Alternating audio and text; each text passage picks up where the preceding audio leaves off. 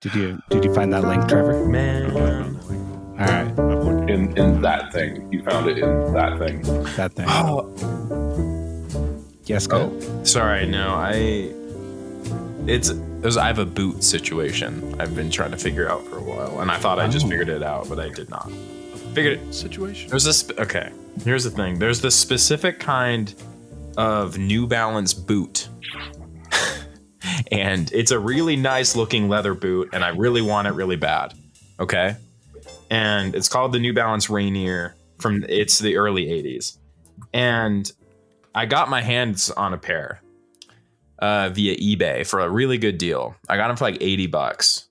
Uh, and I got them in hand and I bought them knowing like they were half size smaller than I normally would get. And I was like, oof, this is kind of like, this is going to be a stretch. They're really, really hard to find. They're even harder to find in a bigger men's size. I wear 10 and a half. I bought them in a 10.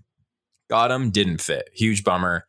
And uh, I was really sad. I sold them on on Depop for like three times as much as I bought them for on eBay, which was really funny. So um, that was great. And then I just thought I found some that were my size, but they uh, are not. And I'm now I'm sad again because I thought I just cracked the case. These I don't are think I'm ever going to get them. these Yeah, are hiking. boots. Sorry. When you said boot situation, I thought you meant like an injury boot. No, I, like a I'm never. booting situation. I did play And I thought you meant- I soccer thought you meant- I thought you meant football boots, and I was like, "Oh, I just bought two new pairs of New Balance football boots. Let's talk about those. Oh, did But you really? I've been Yeah. wondering. I've been looking into. I'm trying to decide what I'm going to buy next. Probably. I I don't play enough to like really wear my shoes out. So, um, I don't know. Like I've been playing. I played indoor today, and I've I've been wearing the same indoor shoes for a few years. You guys know that sambas are super super super popular right now and like selling out everywhere. Mm-hmm. Well, I mean No. that tracks because they're super super popular always and forever. And Well- super comfy. Well, no, they like. I mean, there have always been like a staple, but like they're hyped is like what I'm saying, and that's not been a Oh. thing for like years, Trevor. Huh. So like Okay. popular shoe hype means they're selling out and like hard to get in a lot of you know it's kind of crazy. Anyway welcome I have like three pairs that have worn out that i have in the closet for some reason. So maybe I'll sell those as you could just like walk down the streets of brooklyn looking real cool in those right now That's Oh, what I'm yeah. I bought I bought two pairs last year, so maybe I should just put them on Depop for three times what I I, I think so. take a lesson from Kyle. the dang shoe game i'm telling you guys don't i'm oh, trying to clean and out Speaking of the game, welcome to episode 111. It's a great number, I guess. I oh don't know. that's I- kind of fun not like a big numerologist, but you know, three ones in a row is fun. So, you know, yeah welcome, welcome So to the episode. so it's six. Is 111 prime? No, of course, divisible by three. I should know Yeah. that. wow I know. Sorry. that Clown. was really embarrassing Um, we have a larger than usual episode, so let's actually do introductions. okay Uh, I'm Matt. Hello. I'm Matt. Hi. hey matt Hey. Next. Oh, Somebody I'm else. Kyle. Hello. I I wear I wear boots next.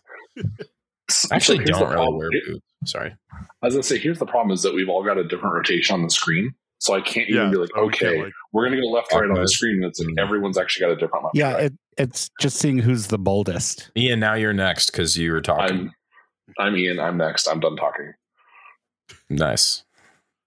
All right, I'll go. This is Colin, the affectionately known as the Pod Doctor. No, you're officially known as the pod. Doctor. Officially, officially Yeah. known as the Pod Uh, Doctor. okay, sorry, it's Doctor Pod officially, but you know, Affectionately, Pod Doctor. yeah, all right, fair enough. Um, and then let's do a social hour, and we can all give our 15 minute updates. Uh, in all seriousness, let's do uh, let's do speed rounds. It's like one or two things that you've oh, okay. like I gotta seen or watched. I'll this go. week. I gotta. I can't go very fast. Oh, So someone else go first. I, I can go real fast. Okay. Um, Matt, you skipped me for intros. I'm Trevor. Anyway, You weren't bold enough. yeah, that's you- fair. I you had get to it. jump in. You weren't you weren't bold enough in the moments. That's fine. Trevor. It's fair. I get it. It's partly my fault. Anyway, quickly, um, my what did we do this weekend for social hour? We had made plans and they got ruined by the weather. We were going to go to Lagoon uh, to do Frightmares, uh, Charlie and I, and then we both kind of chickened out on Saturday when we found out it was going to be like 40 degrees and raining and snowing. So we ended Yes. up not doing that, which um, sucked because that ruins our chance to go to Lagoon this year.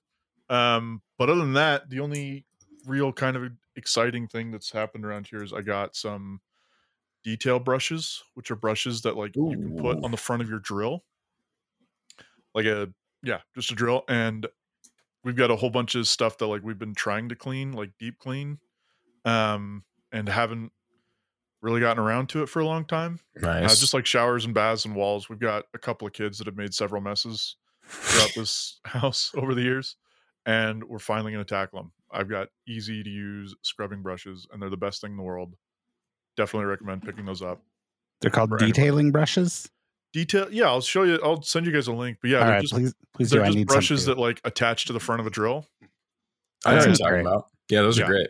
They're the greatest don't thing I've ever have in my life. I see. Uh, I'm like, I get a lot of cleaning TikTok content. Like, I, Okay. it's kind of. I feel like I've made my way onto like OCD TikTok, like really nice, like painting without tape. Pe- people that are really good at painting like walls without tape. Lots of good cleaning TikToks. Kind of like the uh, oddly satisfying TikTok type Yeah. of thing genre. You know, I Yeah. think those are those are great, and that's, I've seen people with those brushes. A lot of the car de- de- detailing people will use those as well. That's where I first like discovered that they were a thing. Yeah, There's a guy sweet. that keeps popping up on my YouTube. That's like a car detailing. Those are crazy videos because they also show how dirty people's cars can be, and it's pretty Yeah. wild sometimes. Yeah, it's pretty crazy. But anyway, yeah. So I found some of Mm. those. Finally got them ordered, and I'm really excited to finally get some like cleaning stuff done that we've been meaning to do for years. That's good. Yeah, we're excited about it. Hmm. That's it. That's all I got. That's pretty good. I All can right, go I'll- next. I'll- oh I'll no, go for Col- it. Colin can go next. I was going to be bold. I was going to be bold. It's good to All be bold in those moments. So uh, last night, uh, a couple of friends, including Sarah and I, uh, we did a draft uh, of our bakers for this season's uh, Great British Bake Off. Oh, who do you have? Who do you have? Oh. I have so I we watched the first episode and then we did our draft. Um, Great. I have Abdul Okay, and I, I, have Abdul. and I have Dawn. Wait, wait a Okay. second. Is this season already over? No, we've we're to the round of eight or So, uh, whatever they call Colin, are it. you drafting from the beginning or are you drafting from the round of eight? Yeah, we nobody has seen anything. We have no spoilers. I figured. Um, so yeah, we drafted from the beginning, and yeah, this is so- the is this the same season where they make tacos or whatever they call Yes. Oh no. I, I yeah, I gonna say, believe. I How believe do you that not this have spoilers? That even Yeah. I know that. Like Well, that's I the know- one that I've seen. Yeah, but like I don't know who wins any episode. Yeah, like I know no, what I happens in some of these episodes, but I don't know any of the bakers. So there was another they did ta- tacos and they also did what is it like there was some other food Right, so so they there's did been a lot of there. There's a, a s'mores discourse right now, yeah, oh okay um, and uh, so Jenny writes a chocolate newsletter. yeah Uh, you can find it on my Twitter. I retweeted it, but uh, or her her Twitter's better, but she doesn't talk very- about RSL, so it's uh, automatically better. Um, but the the the idea is they made s'mores sure and they use digestive biscuits. Um, but that's Oh. actually something Ginny's been doing for like three years, interesting okay and she swears by it. Um, now, for I mean, Kyle, we're kind of outnumbered now. yeah Um, Mhm. so all these other weirdos can enjoy them, but uh, i we have I, normal people cannot. I mean i've had gluten-free grams and they're pretty good uh did they were a lot of people mad about the digestive biscuits i don't What, that's what is one of the that? few things. it's like Uh, a the- probiotic piece of bread or what's no, the it's deal like No, a British cookie. okay It's, it's not. why is it called a digestive dissimilar. biscuit what It's is just the name wrong with it. british people dude like they're all sick, man. just like really No, like i mean they they're like the prime minister situation i don't know if that just like i don't know if brexit just like made them all even worse but like there's something real sick going on across the pond and i don't i don't like any of it Yeah, so digestive. It. I mean, it's actually a little similar to graham crackers. Not flavor. I don't. Maybe they're similar in flavor. I don't know. They're. I mean, they're Uh, not but where it far was, off. like, Purported to be healthy for you. what's that Where like graham crackers were also purported to be uh, a good way of suppressing like Yeah. sexual urges. what Yeah. Oh yeah. It's very strange. okay And I'm sure the pod doctor can educate us on the genetics of that. But yeah, let's go, Colin. How does that work? I'm sorry, your feeble brains couldn't We keep couldn't even there. follow it. Okay, wait a sec. What's that really weird? What's that Australian food that sounds really gross? It also probably What? Vegemite. Vegemite. Vegemite. It is That, that's like in the same genre as Vegemite, except Vegemite, I'm pretty sure is actually disgusting. I don't know if digestive biscuits are, but no, they're delicious. When I was in Scotland, I had haggis, and it was actually pretty good. Kind of tastes like haggis meatloaf. is a bad name too. Um. Okay. I've had the, The, that, the draft of that mine. sounds that's like a pretty good idea. I like that a lot. Yeah, and I think Sarah ended up with uh, Janusz, Okay. and I can't remember the, the like 18 year old girl what her name was. hmm But so we what we do is we're all going to watch one episode before we get together again. And if your person gets eliminated in that episode, you have to bring dessert to the next viewing party. Oh, okay. Oh. So then we then we'll we'll watch them together in person, bringing desserts, and so Okay, that's Okay. a lot of fun. yeah. I'm not gonna spoil anything, but remind. I'm looking at the so far what's happened and who's been eliminated. Remind me who you've got.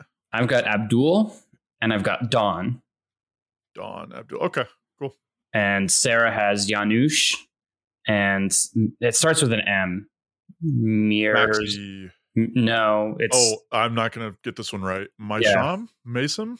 something M like that. I S A M. Yes. It's probably one of those Irish names where it's all pronounced just I, like goofy, and that's really mean. But I think she's actually Iranian. Oh, okay. Uh, Libya. Libya, Okay, that's well. it. Yeah. Libya's the I'm Ireland of the Middle East, so further that's pretty close. see. That so actually isn't whatever. Okay.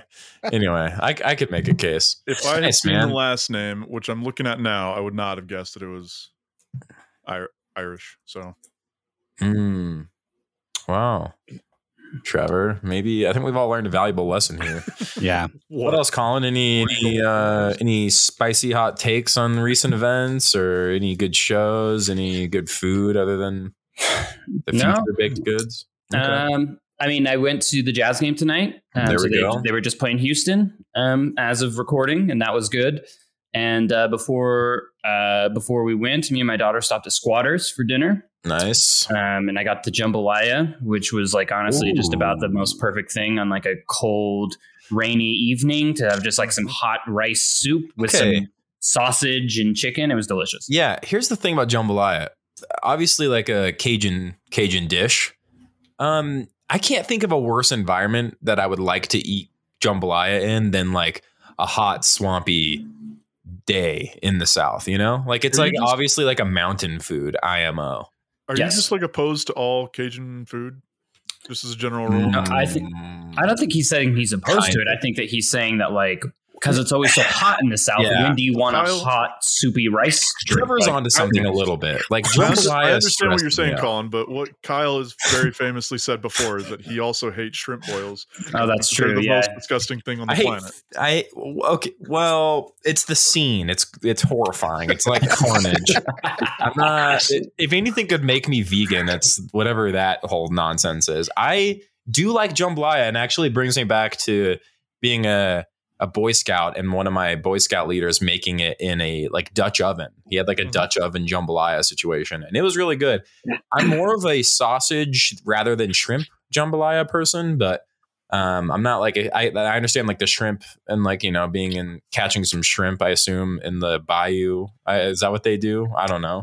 Um, you can't really catch shrimp here other than brine shrimp, but probably don't work as well in a jambalaya. But I Only do one way to find out. it's a good like fall. I, Colin's exactly right. Like this was like the weather this evening was incredibly. It was so pretty. It was it was cold, but it was like we have this amazing mix of like winter mountains and fall in the valley still, and you can see the line on the mountains where it goes from like red to white. And then it was like foggy and rainy and sort of snowy, and then basketball game. Wow, Colin, that's It was nice. I could paint that picture for everyone. That's that's great. Yeah, you did it much better than I could have. That was very just- poetic. I just Thank you, I was driving, You- I spent a lot of time in the car this year, and I was just like looking around. I was like, wow. I didn't think to myself I could go for some jambalaya, but I could have thought that. That was something that could have crossed my mind. well, now that now you're going to be like you're going to think about it tomorrow, and it'll be cold again. You'll be like, you know, Nothing. Yeah, nice little spicy soup on a cold October evening. Whew. Yeah. Anyway, Ian, what's going on with you, my friend? You're in a Uh, hotel. I'm in a hotel, uh, so I think it's. Um, I've listened to enough episodes of this to know that I have to go back to the weekend Nice. uh, prior to the recording. So um, my kid had a debate tournament, which I've Oh, never been to a debate tournament before. Nice. Um, and so I many. assumed it was some sort of uh, analog to sporting tournaments, and it 100% was not. Um, and so we did that, and then they had a play that evening. Um, it was a play called Trap, which is kind of a spooky play that it was actually pretty cool, kind of pretty good for a high school production. Um, nice. I say that as someone who that's probably the only high school production I've ever been to in my entire life. So the bar was pretty pretty uh, in the middle there. Um, I'm in Utah this week for a couple of conferences. We had an internal conference uh, at work on Tuesday, and then the rest of the week I'm at SAINTCON down in Provo. And then Friday night we're seeing Turnstile, and so it's uh, we figured we might as well just spend the whole week in Utah in a hotel in Sandy. So might go might go peep the stadium with all the grass out. So Ooh, nice. That's cool, man. I uh I don't know anything about debate tournaments. I know Vircho was a judge at them because he was also a de- debater. Yeah, and Um, he, he did debate coaching for a while too. Was he was he a master? It's hard to say. It's it's really to tough. say. It seems like he was pretty good, Colin. Yeah. I do know Vircho was very stoked to hear about debate tournaments, and so I, I have to have that discussion about all the weird things I learned in that day. That I was, uh, yeah, it's definitely. I'm I'm more of a, a sports kind of dad, and so I was like, yeah, let me go Yeah. Talk to you about breaking that kid's knees, and it was a lot more like, good good Yeah. job. I don't know what happened. Why Did- does did, did I they- did, did I say something about Nancy Kerrigan recently? Did I make that joke? Was it in relation to soccer? Um, yes, it was when we were at it was when we were at beer bar, and you said Oh. that uh, we needed a Tonya Harding situation for Yeah. GT. Oh, I named the other one. Okay, nice. That's right. Uh, well, I mean, he didn't do anything, so some. I mean, maybe we did mentally.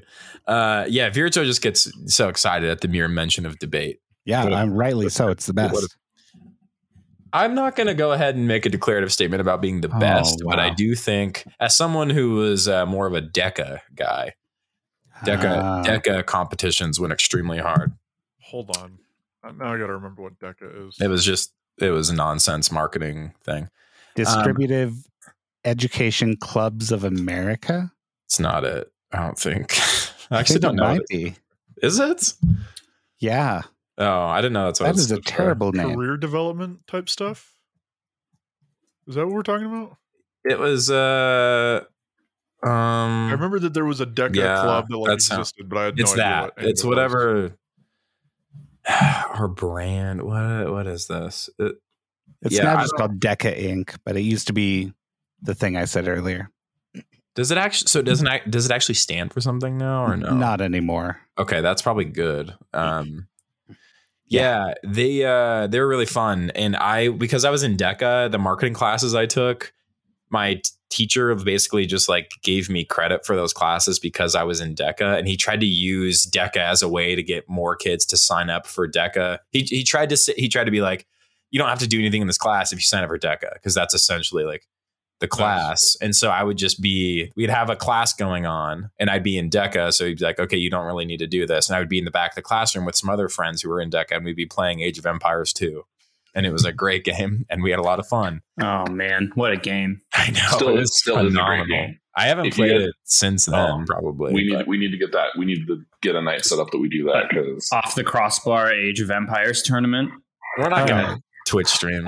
I am Oh. not like a Oh. real time guy, but I'll play. Those are, off that the- game is off awesome. the Iron Age. Off the- yeah. Anyway, so I uh I will also be at Turnstile this Friday. Um, love that. Hopefully, should be a pretty cool show. Kind of a weird lineup, but it should be interesting and fun. Um, Snail Mail and JPEG Mafia, very strange. Snail mail is great. Oh, I love Snail Mail. Snail Mail, and I like that's JPEG very cool. Mafia a lot too. I just I can't uh, understand um, why they're all playing together. Uh, anyway, let's see. I did go to to Frightmares um, on the day that Trevor did not because of the weather. Um, but uh, few notes uh, showed up right at opening, uh, which is when the weather was best for the first like few hours. That weather scared a lot of people away that day, so I we really didn't have like crowds at all. We also rented a pavilion, um, which is like fifty bucks a day, and we split it like eighteen ways because there were a bunch of friends there. Um, was awesome. We did our old western picture. It was great. Did the seance. Had a, G- a gosh dang blast in the seance. I'll say It was very good, wasn't it? As Oh. as a volunteer at the table, it was Oh, very a fun. Was- volunteer. yeah. uh, when uh, the the uh, the little the assistant guy came over when we were all waiting, and we were waiting in the arcade area because it was raining.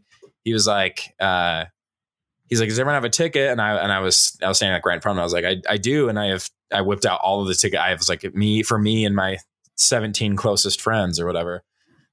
and uh, he was like, "Oh, okay." So he came and talked to me, and he was like, "Who from your group do you think would be a good, good volunteer?" So I volunteered a couple that was with us, and I it, it was a great choice. They they were so freaked out. Um, it was so fun. It was it was it was really great. So I had such a blast at Lagoon. It was it was like not a Dave, not for the faint of heart, but it was for those that have like a considerable amount of investment in Gore-Tex. So um, that was nice. That was great. Uh, had just it's it's just so fun. Frightmare is just I just can't get enough of it. Um, and like it was so like they they were considering clo- they closed an hour early, but they were considering closing even earlier. And I think a lot of people left in anticipation of that. So we got out of the seance at like six thirty, and there were just there was just no one there, so we could just ride whatever we wanted that evening. It was we did a couple of the haunted houses too. One was really pretty good. The night walk, kind of, kind of, kind of, kind of scary. Oh, okay. That's Um, we did. uh We did like the Frisco one, I didn't do that one, and Sarah and I were both like, "This is lame." And I think, dude. like, I'll I'll, I'll give teenagers credit; they're trying very hard. But Hey. as like a 34 year old man, I'm no longer scared of teenagers. Sure, yeah, no. so like they're, they're just not very scary. Yeah. So that just like doesn't really work for me. we did two, and the first one wasn't. The second one, the s- first one was I think three spiders. The the Nightwalk one was five spiders, and the Nightlock one was really good. Like they did like really amazing set design. I do wonder about the working conditions for these teenagers because extremely loud, like hard style metal EDM, like blasting at all times, and they're just having to constantly scream at people for like hours on end Ugh. Psychological torture. very perplexed by like the workplace protections for these youth, but I doubt there are any. So um, it seems like they enjoy it. So uh, that's cool. And that's all that, that that's even better than being in a union matters. and knowing uh, that you enjoy what you do. That's true. You know, when you're at, when you're at Lagoon, it's more like a family, so you don't need a union. That's true. It, it I mean, I, is. I might need a union for my family, but yeah. I- Anyway, I think it's Sorry, I, I think Dad. it's important to point out real fast that it is okay to be a 38 year old man that's afraid of teenagers. Teenagers can be very, very mean and very cruel. No, I I, I agree they that can like break you down. So we, we just want to make sure that that off the crossbar and the RSL soapbox properties, you know, are accepting of 38 year old grown They're adult men smart. that are covered in tattoos and afraid of teenagers. So if we're talking like post school when they're all in a in a gaggle of eight of them, that's the most terrifying thing in the world. But like do you guys As remember? trying to scare me with a fake hammer is just not very scary. Yeah, yeah, yeah. There's a there's an episode of of what was Louis C.K.'s show called? Was it just called Louie. Louie? Louie. There's an episode of Louie where he's on a date with a woman, and there's like two, three teenagers or something, and they come up to them in in a restaurant, and they just say to Louis, "Beg, beg me not to to beat you up," and he's like, "Do I fight these teenagers, or do I literally just do what he says so they just go away?" And so Louis decides to beg these teenagers not to beat him up. And then after like the date continues and he's like like and she clearly feels like kind of put off by this. And he's like well what like what was i supposed to did you want me to fight these like children? And she's like well no. And he's like well then what did i do wrong? And she's like i don't know. Like that was just kind of kind of pathetic the scary part of that is that that's not even the scariest part of the date.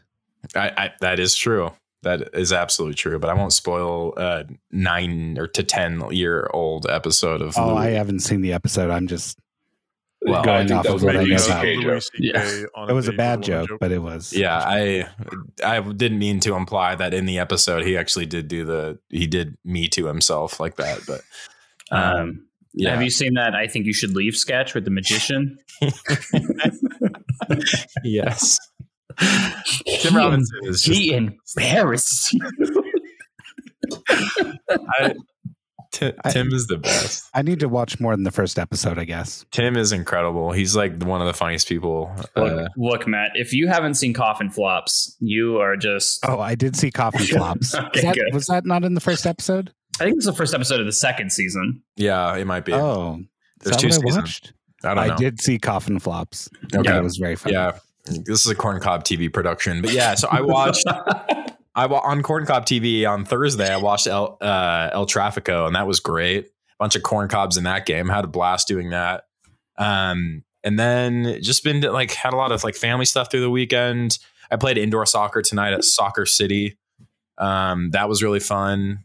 Uh, I had I had a goal and a couple assists. One of my passes was real nice. I'm not gonna you know, if the, I'm not, I'm not saying it was recorded and it's being sent out to scouts, but I'm just, you know, it was, uh, hmm, I don't know, something. Did those did those boys at the Soccer City make you look like Luka Modric? Oh boy, me, they made me look like Jordan Henderson, who looked like Luka Modric. I'll tell you that much. Um, yeah, so that was that was great. Uh, I've been watching, um, so still watching the Midnight Club, that uh, Mike Flanagan production, amazing show. So also in my own time watching uh, a little number called Channel Zero, which is a, sci- a show that was on the Sci-Fi Channel that's been acquired by AMC Plus slash Shudder, and it's a nice little uh, spooky television show. I'm really enjoying it. It stars. Uh, I almost said Dan Schneider. That's the creepy pedophile Nickelodeon guy. I am referring to what Paul Schneider. Paul Schneider. there we go. There we go. Non non pedophile Paul Schneider. That's the thing we've always said about him. we Uh, won't we won't get into it too much here, but last episode you were talking about Midnight Mass, and we just have wildly different opinions about that show. You didn't like Midnight Mass. I Midnight Mass and uh, is is one of my. It's just we we won't get into it here. I didn't. I know how you guys feel about Midnight Mass. I love that show. Uh, Midnight, you probably like the Midnight Club more. It's less uh, fantastical. Um, I watched the first episode actually, and it was a lot of fun. Midnight Club is It was really good. It's awesome. I really, really enjoy it. It's really great. Um, but yeah, uh, Channel Zero. I'm this is you know Paul Schneider, pretty good, pretty famous for not being a pedophile and famous for being on Parks and Rec. Can I Uh, ask maybe a stupid question? sure. Is this similar to what's that stupid show? I just forgot the name of it. This looks like it's a show Well, it's that has stupid, like but a different cast every single season, and it's like a different Anthology story. show. it's an Right. anthology show. yeah, are you thinking of American Horror Story? That's the one I'm thinking of. I- it's- Is it I like don't- that? Or I haven't it- watched American Horror Story. There is a different story each season, and I know there are multiple seasons. I'm just in the first season, and it's essentially it's about uh, this guy is like he goes back to his hometown, a hometown where there was uh, a bunch of like child murders. sorry, that took place in like like decades before. Uh, and his his brother was one of the kids who died, and it's a it's a whole thing. And it turns out there was this show that was being broadcast on a dead channel that all these kids were watching and it, the show was doing weird stuff to these kids and uh, the kids who all died or the kids who you know were involved in all of that were really into that show back in the in the 80s and then as he's coming back into town he realizes that his friend's daughter is also like she's seeing this show now the, the 30 years later or 40 years later or whatever. Um so yeah. Just uh and, he, and then things get a little crazy. It's a good show. I'm really liking it so far. Um but yeah that's that's about it. Turnstile friday. Halloween parties and such this weekend. Very excited about that.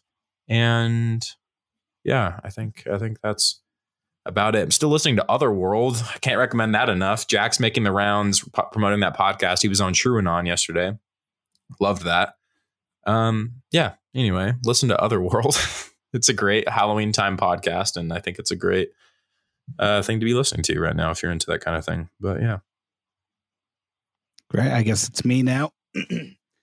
uh, so I Well, put not on a, time anyway. so I put on a, a little internal tech conference at work that Ian attended, nice. uh, and I did get to hear Ian talk about sewing machines for a good fifteen to twenty minutes, Thirty-two That's cool. minutes. thirty-two minutes. uh, well, I mean, fifteen to twenty about sewing machines. The rest was Wait, a little more technical. I have a question for Ian. I can't forget after your after we go we go through yours. All right. Um, and uh, other than that, I watched Dawn of the Dead over lunch today. Wait, which one? Or the first one or the second? The 1978 version. I watched the complete cut for the first time. So there's I've the seen- complete cut, there's the director's cut, and there's one other one, right? Uh, so the director's cut is sometimes variously called either the the theatrical version, which was George Romero's preferred version, uh, or the Cannes cut, uh, which was rushed. Okay. Uh, and sometimes people call the Cannes cut the, di- the director's version. But the complete cut uh, combines uh, Dario Argento's uh, non-American cut of the film for like European audiences. I see. That uh, he was he got permission from George Romero to like cut the movie for European audiences, which Nice. is Okay. very strange. But Yeah, that's cool. very odd. Uh, and the music is actually really good in that cut. I've been I've been seeing it's been making rounds a little bit. People were talking about the Zack Snyder version. I didn't realize it was Zack Snyder that did the 2004. Yeah, I saw it once and I didn't I didn't love it. Like Okay. I need to watch. I, I kind of want to watch both, but I don't know which version of the original to watch. I've heard the director's cut is is the best one, but I don't know if that's true. Yeah, I, I that's probably the one worth watching. Uh, the complete cut does combine everything from all of the cuts, Okay. so it's got Hmm. everything you'd want. All right. Do you need to watch it? Uh, I don't think so. Um, the director's cut is, pro- I mean, like the theatrical cut is probably good enough, but the music situation in the complete cut is much better. So it's got a bunch of music from an Italian prog rock band called Goblin, which I mean, that's that's fun to begin with. Um, but it's unique music as opposed to George Romero's like archive music that he used for the theatrical cut.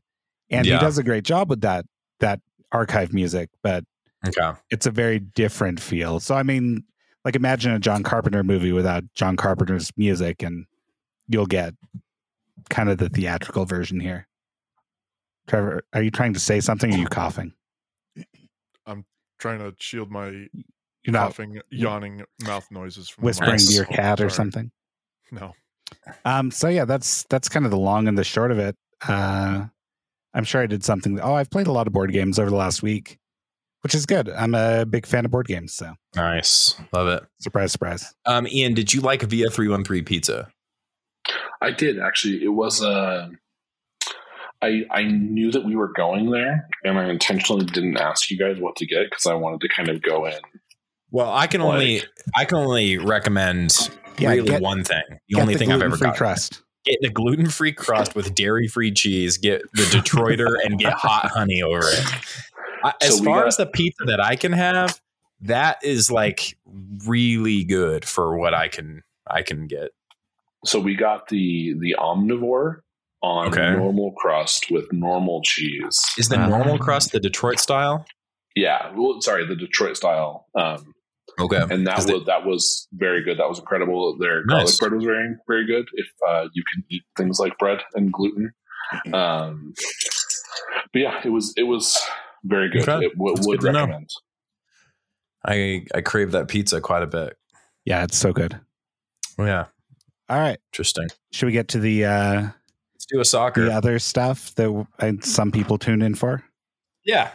All right, so Social hour people tune out. But see you next week. See Time to get down week. to some brass tacks business. All right, so roster decisions are out, and that's why we've summoned the forces here. This is our our A team, I guess you could say. That's right, Um, baby. I don't know who Mr. T is, and I don't know who.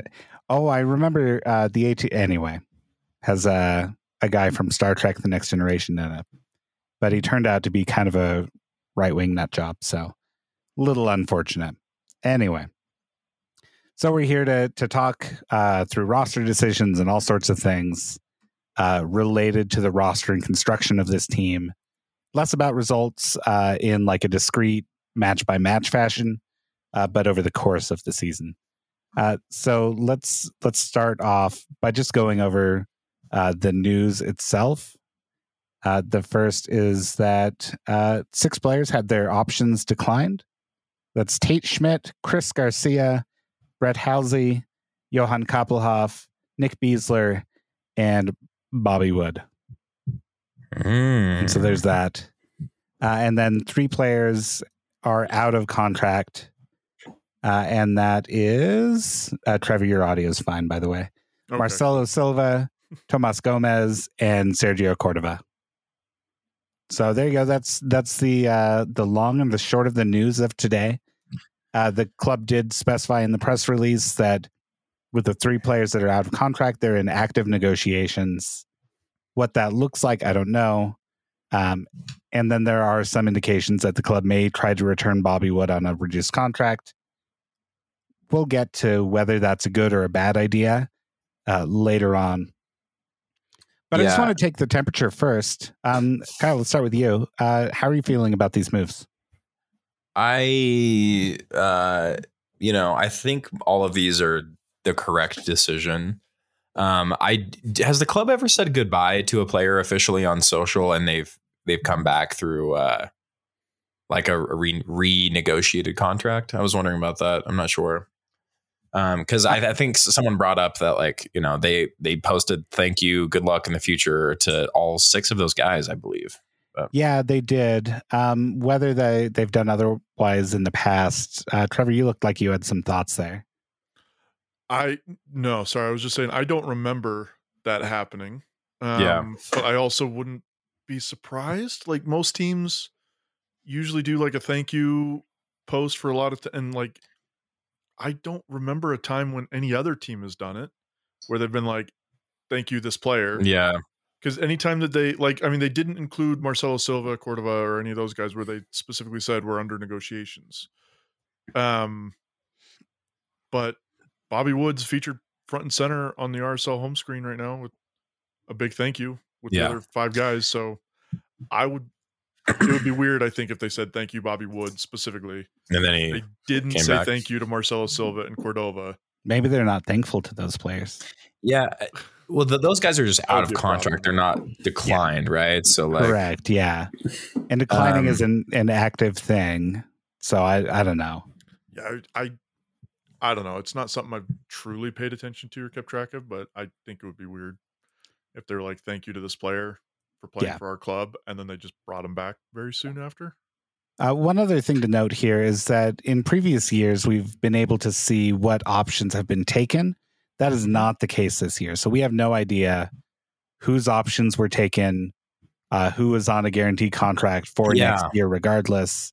that So makes there's a that, lack of clarity there. and that makes so. As far as my my temperature, to give you an easy answer, I'm I'm in favor of all of those decisions. I think all of those are the right call. Uh, I'm a Tate Schmidt's kind of an interesting one to me because he played in a very important playoff game uh like a week and a half ago. So i'm a little confused by that. Um it's like uh, i don't know that that's weird but and then it's hard for me to judge the back half of that question which is the implied whose options did we pick up?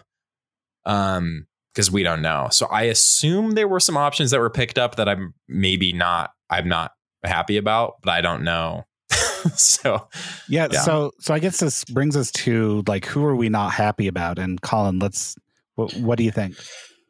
Well, I was gonna real quick echo uh, or talk a little more in depth about something Kyle mentioned, which is Tate Schmidt, because I actually thought that there was a system that Tate Schmidt played really well in this this season. Um, when he was playing as like a wing back, when in the, in the first couple games of the season, um, not necessarily as like a left back, but really playing as a like hybrid wing back left Mhm. midfielder. I thought he was very good. Um, and so I was actually a little bit surprised by that decision um, for a couple of reasons. One, because there's a system in which he's kind of been shown to be effective in. Now, whether or not it's a system we're going to employ often is another question. Um, but the other thing is looking at it uh, he was one of our only depth pieces uh, at left back at all. I mean, now we have uh, Oviedo and we have Andrew Brody as our de facto left backs. Uh, and then we've got Aaron Herrera and then Andrew Brody as our. So it's like basically we have three outside backs. Um, and so to lose a depth piece like Tate Schmidt, um, I thought was a little bit, you know, not necessarily that I think that he's fantastic, but it comes to a point where if Oviedo, who's an older player at 33, gets hurt and is out for four months, and Aaron Herrera's played a lot of games and suddenly picks up a, a two month knock, like what is this team's option? And the answer is, is that they don't really have any. We could play um, Andrew Brody at both positions. yeah, exactly. So that that that's was that was a little bit of a weird call to me. That was the one I found most questionable. But um, the other guys, I don't think um, had offered a lot throughout the course of the season. Um, okay, so the question you originally asked me was was who am I not happy about? Sure, yeah. Who who would you would you think like if they were on an option year, we should have declined them? I'm trying to think through. Or are we pretty well set with who we have? It's about who we I, need now. So one of the things that um, I, I, talked about a little bit with you guys earlier was like I don't really understand what the Danny Musovski situation is. Yeah. Because I really feel like when he came, there was some indications that his contract was up at the end of this season. Um, but he was definitively listed as being on the roster for next season. So I don't know if there was an option that RSL decided to pick up or if there was just like some initial misunderstanding of the contract situation. Um, and and I'm not 100% sure, but if his con- if if, it, if his option was picked up, I don't really know why, um, because he obviously was not a part of this team's plans at all uh, in the second half of the season, even though they traded for him. So um, I was surprised personally to see Danny Musovski there because I thought that he was gone after this season. Not to be mean about the roster question thing, the confusion but it wouldn't be the first time that we've been told a player has one contract and it turns out it's a different contract. Yeah, I think that's that's uh, that's definitely fair. Trevor, how are you feeling about this? Um, overall, I'm not really pleased. Um, I don't think I made it a secret that I really wanted this roster to be like not blown up, but overhauled, upgraded. Um, and like this whole thing, it gives us some room to upgrade some pieces. And I think like a left back or an outside back is an obvious place where we can definitely improve. If we're letting Tate Schmidt go and we're going to get somebody that's like an Aaron Herrera level player that is clearly a, like a starter at left back and then that's obviously an upgrade and that's a place where it's good that we let Tate Schmidt go because it creates that room and we can get a much better player. If that's the plan, then that's fine. I just don't think we I don't want to sound mean here, but I don't think we released enough players to make enough upgrades to like actually make a huge difference in this team. We only released four or five players and released some money, opened it up, and that means that we've got a smaller amount. How do I say this? It's our, our window is very tight, and we have to make the right signings with a very few number of players. If you've got eight or nine players that you can sign and you get three or four really good ones in there and then the rest turn out to be not that great or like just average role players then that's fine but you've got four players now to find four like starter level players or like all star level players that are going to actually improve this roster so I, am not really thrilled I, I really would have liked to see a couple other players that didn't get a whole lot of minutes don't really figure to be in the future of the club um let go and just to create more room for more possibilities to upgrade pieces and and get the, the signings right. The players that we let go were kind of obvious players. They've they've barely contributed, so it, it makes sense that some of them are going. But um, I, I just thought we could have cut a little bit more fat out of this roster in order to give us more room to make more changes. Um, more upgrades specifically. Quickly, I just do want to say that RIP to the Nick Besler center back experiment. it, it, five years too long. Yeah. All right, Ian. Uh, so this leaves us with something in the range of when you consider the target allocation money spent on Bobby Wood to keep him under a designated player level, uh, and then the salary, especially from Bobby Wood, but also uh, Johan Kappelhof is probably the other big one. Like, do you think RSL can do anything meaningful with, let's say, like a five to six hundred thousand dollars in salary budget, and then maybe seven hundred thousand in TAM? That is a good surprise question that I'm not prepared for. So I'm going to speak in theory and hypotheticals. Uh, that's all we can speak in because we there's no way we can never get the details on this, right? Yeah, but I could have like pulled up some, you know, salary stats and said, well, these are players that we can afford in that. But no, it's fine. It's fine. Uh, so, so here's my here's my thing is that I think, and I've said this a lot on my appearances on here, but I don't understand what the team and what the coaching staff is trying to do. So it's hard to answer that question. Like my first blush would be might want to consider bringing in a goalkeeper because Zach MacMath played every game this season. And that's not a good thing. And, and in the press release, the team's like, oh, he's, you know, the, the club's first Iron Man to play all 34 games. And that's not a, that's not necessarily a good thing because that means either you don't have anyone that's really challenging to, for that starting spot um, or the whole season we were on the brink of Tomas Gomez starting, right? And I saw Tom, I saw Tomas play for the Monarchs once, and that makes me nervous. So, you know, I personally believe that Gavin Beavers should have always been the second choice once Ochoa situation was out there. Um, but if that's not the case, then that's the first thing that has to be solved. The second thing that has to be solved is apparently, and this is something that I, as far as I know, no one had heard until the playoffs and until decision day. But apparently, Sergio Cordova is not a striker.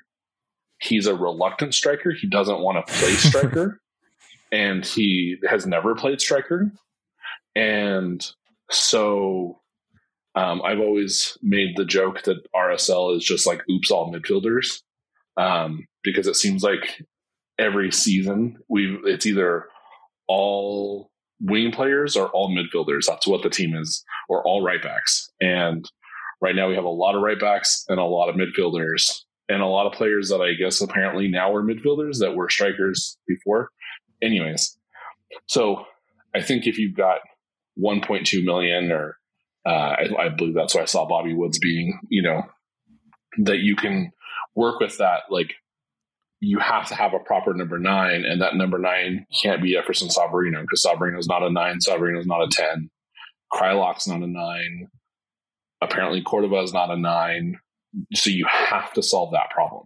So you, I think there's there's two things there. Is if Beavers is not going to be that plan, then Beavers there has to be a backup goalkeeper that is in between MacMath and Beavers because that is a scary situation, uh, especially when you're playing a right back as left back most of the year.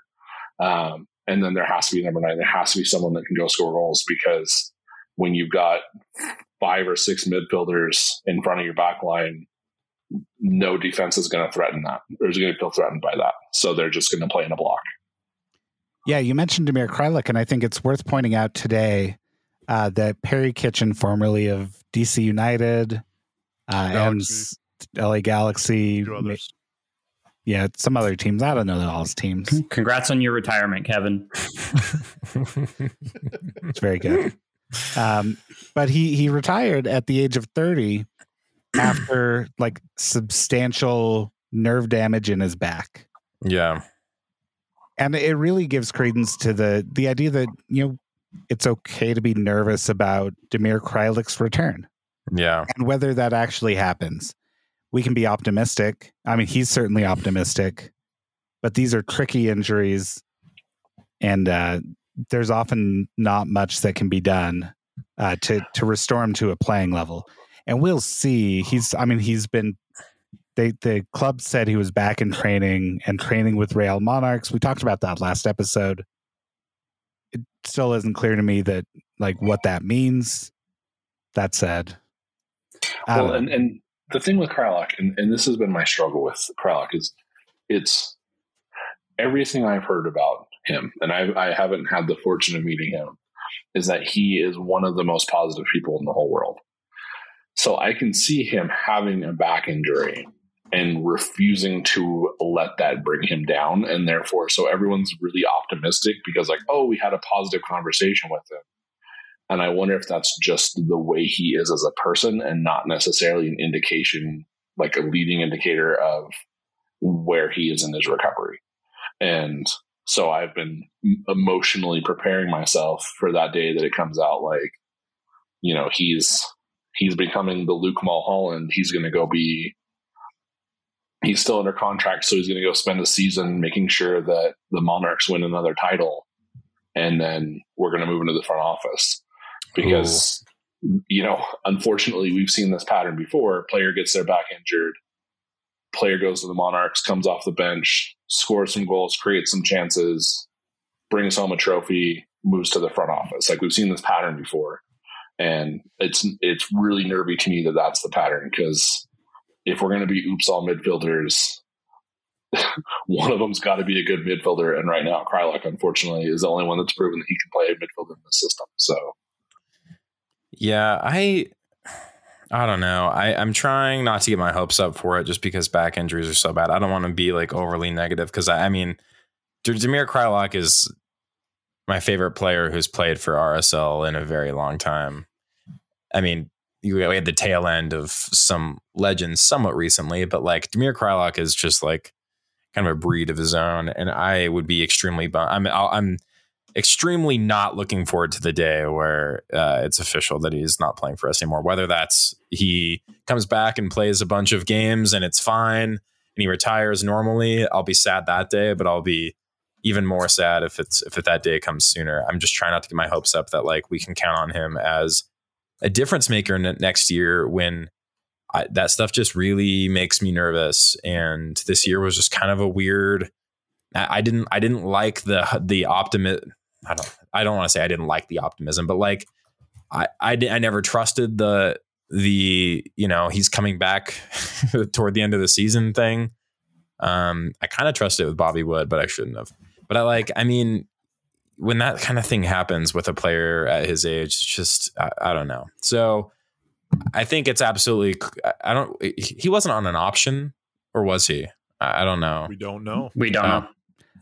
I Okay, well, I'm glad he's back next year. I'm just not trying not to factor him into like what I have planned, what I would like to see for from this team next year, just because I don't think it's a guarantee. I also don't know where he fits in the four four two that we had a lot of success with at, uh, throughout different points of the season. So I don't. I honestly think the just have suggestion is that he's playing up top, and I think that's always been the suggestion was that he was going to play up top. I guess. Yeah. But I Um, think the I think the four four two comes out of necessity. So that that may be somewhat But I of a also self-solving problem. think I think with the players we have, the four four two is our best formation. To be honest, uh, not Right. counting Damir Kreilach, but when you have your best player in the, it comes out of des- yeah, it comes out of necessity shift that we don't have Damir Kry- Kreilach, but it's like it's got to be a four three three or a four two three one yeah. IMO, but whatever. I was going to say that you know everyone is talking about the return of of Damir, and I hope that that really does go well. But like, he's 33, coming off a back injury, um, and pinning your hopes next season on that is really worrying. And I don't think any any fan who says that you know that you know there is legitimate worry there because he's your highest paid player. He's a DP. He's taking up a, a large chunk of the team's salary, and we really don't know what we're going to get out of him next season. The other thing that I'm worried about, I don't like. Don't get me wrong, Marcelo Silva had an excellent season. Um, the, you know, they gave Justen Glad the MVP of the season, and they gave Andrew Brody the Defender of the Year. And I was like, no, if if like if Justen Glad doesn't win both, then Marcelo Marcelo Silva was the Defender of the Year. Marcelo Silva was absolutely phenomenal. My problem with Marcelo Silva is he's also 33, and this is the first season he's ever completed, like basically without injury. And you know, there's talk in you know there was talk in the press release of signing him to a long term deal, and I'm like, what's what sort of long term deal are we signing a 33 year old defender to? That's really mm-hmm. worrying to me because I think we all remember what the last couple of years of Olave looked like. And it and it wasn't pretty. He he Oh, didn't yeah. have it anymore and we paid him a lot of money to not have it. And so I have real concerns about you know some of the some of the things we're going into next season of relying on these old players who who you know like it's it's always a risk when you rely on a player at that age. It it can obviously have huge rewards, Uh-huh. but it's it's something I'm it's it's concerning to me. on that note, I think it's very easy to. I, you're not wrong. Like it's definitely concerning, but I think it would be easier because we've also got Zach Farnsworth, who finally is ready to see the field. We've also got Jaziel Orozco, who's finally ready to start seeing the field. I don't In have any problem yeah. with, in theory, yeah. I don't have any problem with us starting to bleed those guys into starting games and and let Marcelo take a lot of games off. If Marcelo turns into a third option or an option off the bench throughout most of the year, I, I don't mind signing a guy that's giving you a lot of years and wants to retire here. I'm happy to keep Marcelo here until he retires. I'm not happy paying him a million dollars a year, but at a reasonable salary, I- I don't really have any problem with him moving into like like I said, like a third string role, occasional starter. You know what you're going to get if you're if you're signing Marcelo Silva to be the starting center back. I think that's a mistake for sure, because we have two young guys that we need to either start developing or you know we need to do something with. They need to start seeing minutes and putting them in starting roles or rotating them throughout games with Marcelo Silva spells Marcelo Silva, so you- you're not relying on him for 34 games, which we shouldn't do. And it's also giving the younger guys minutes with a very veteran defender as kind of a mentor. So Right. I don't. I don't. mind, I, I'm I'm fine with re-signing Silva. I don't want to rely on him to oh, be a starter. Correct. Yeah. I, I, I 100% agree with that. I think the way that you're talking about the development of this club is something we haven't seen though in several years at least. Not since, as we've talked, as you guys have talked about ad nauseum on this pod, not since Dell Loy put the mandate in place for Petke to play the young players. Like we haven't Yeah. really seen that pipeline. Sure. And so I'm worried based on even what we saw this season that it becomes like, hey, we're fighting for a playoff spot. We don't have any time to play these young kids because we can't afford to drop any games. And so like it becomes a question of like, you know, the the thing about development is is you have to be okay saying we're developing for the future and that result might not be here right now. But for the way this team has operated over the last couple of years, it's we've got to get this result to get in the playoffs. We can't afford to play these kids and have them make mistakes. I so- agree. I, I agree 100% with you, but that is not the way that this club has operated over the last couple of years. So, Sure, but that doesn't make it like okay or not worth criticizing. no, absolutely. It's, it's think it makes absolutely it going to be a okay. criticism. We're So- not a uh, critical podcast. So No. Yeah. No, so we and that's what I'm saying. Like we need to be doing that as a club. You need to be doing that, and that's all part of the same thing. If if we sign Silva, make him a starter, we're not doing that, and that's very bad for several good reasons. so let's let's move on here. I promised that we talked about that we would talk about Bobby Wood. Um, Okay.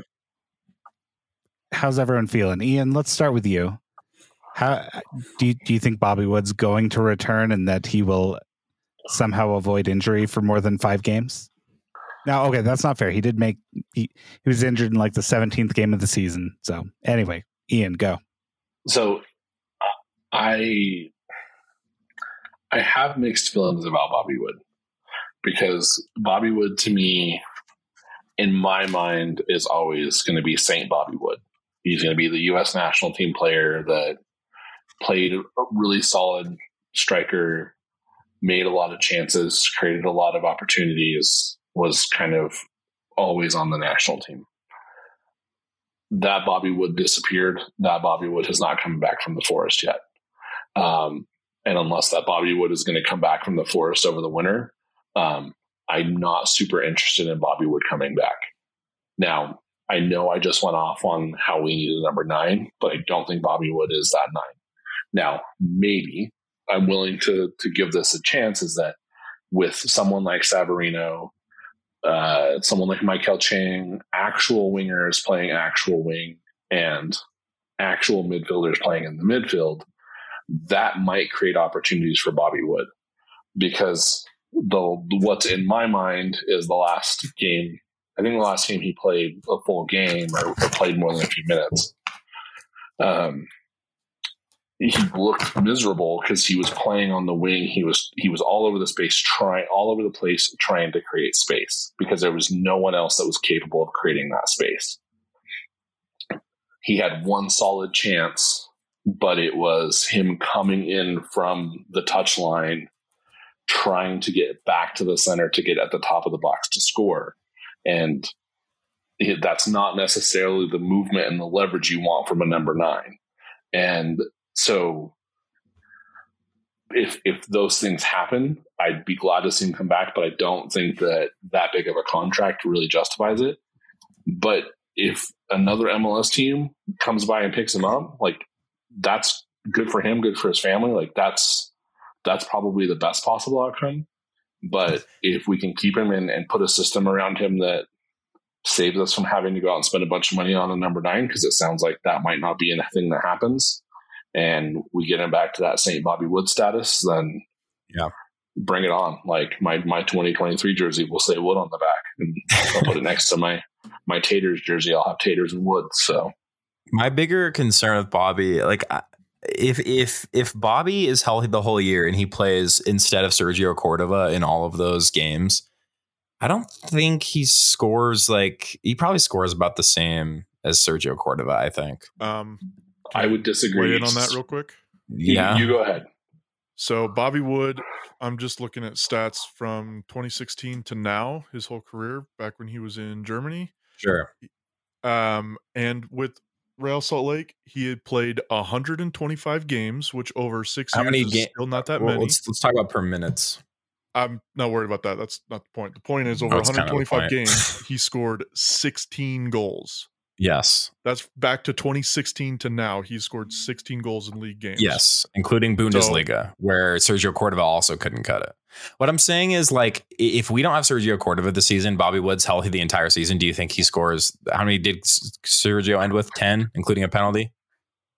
Uh, he ended. I mean, he ended with nine in the regular season and then two in the Austin game. So Okay, eleven so total goals. We really not if Bobby's healthy the whole season and is in every single position is is playing in lieu of Sergio Cordova. Do we really not think that he could score nine MLS goals in a season? He plays every game though.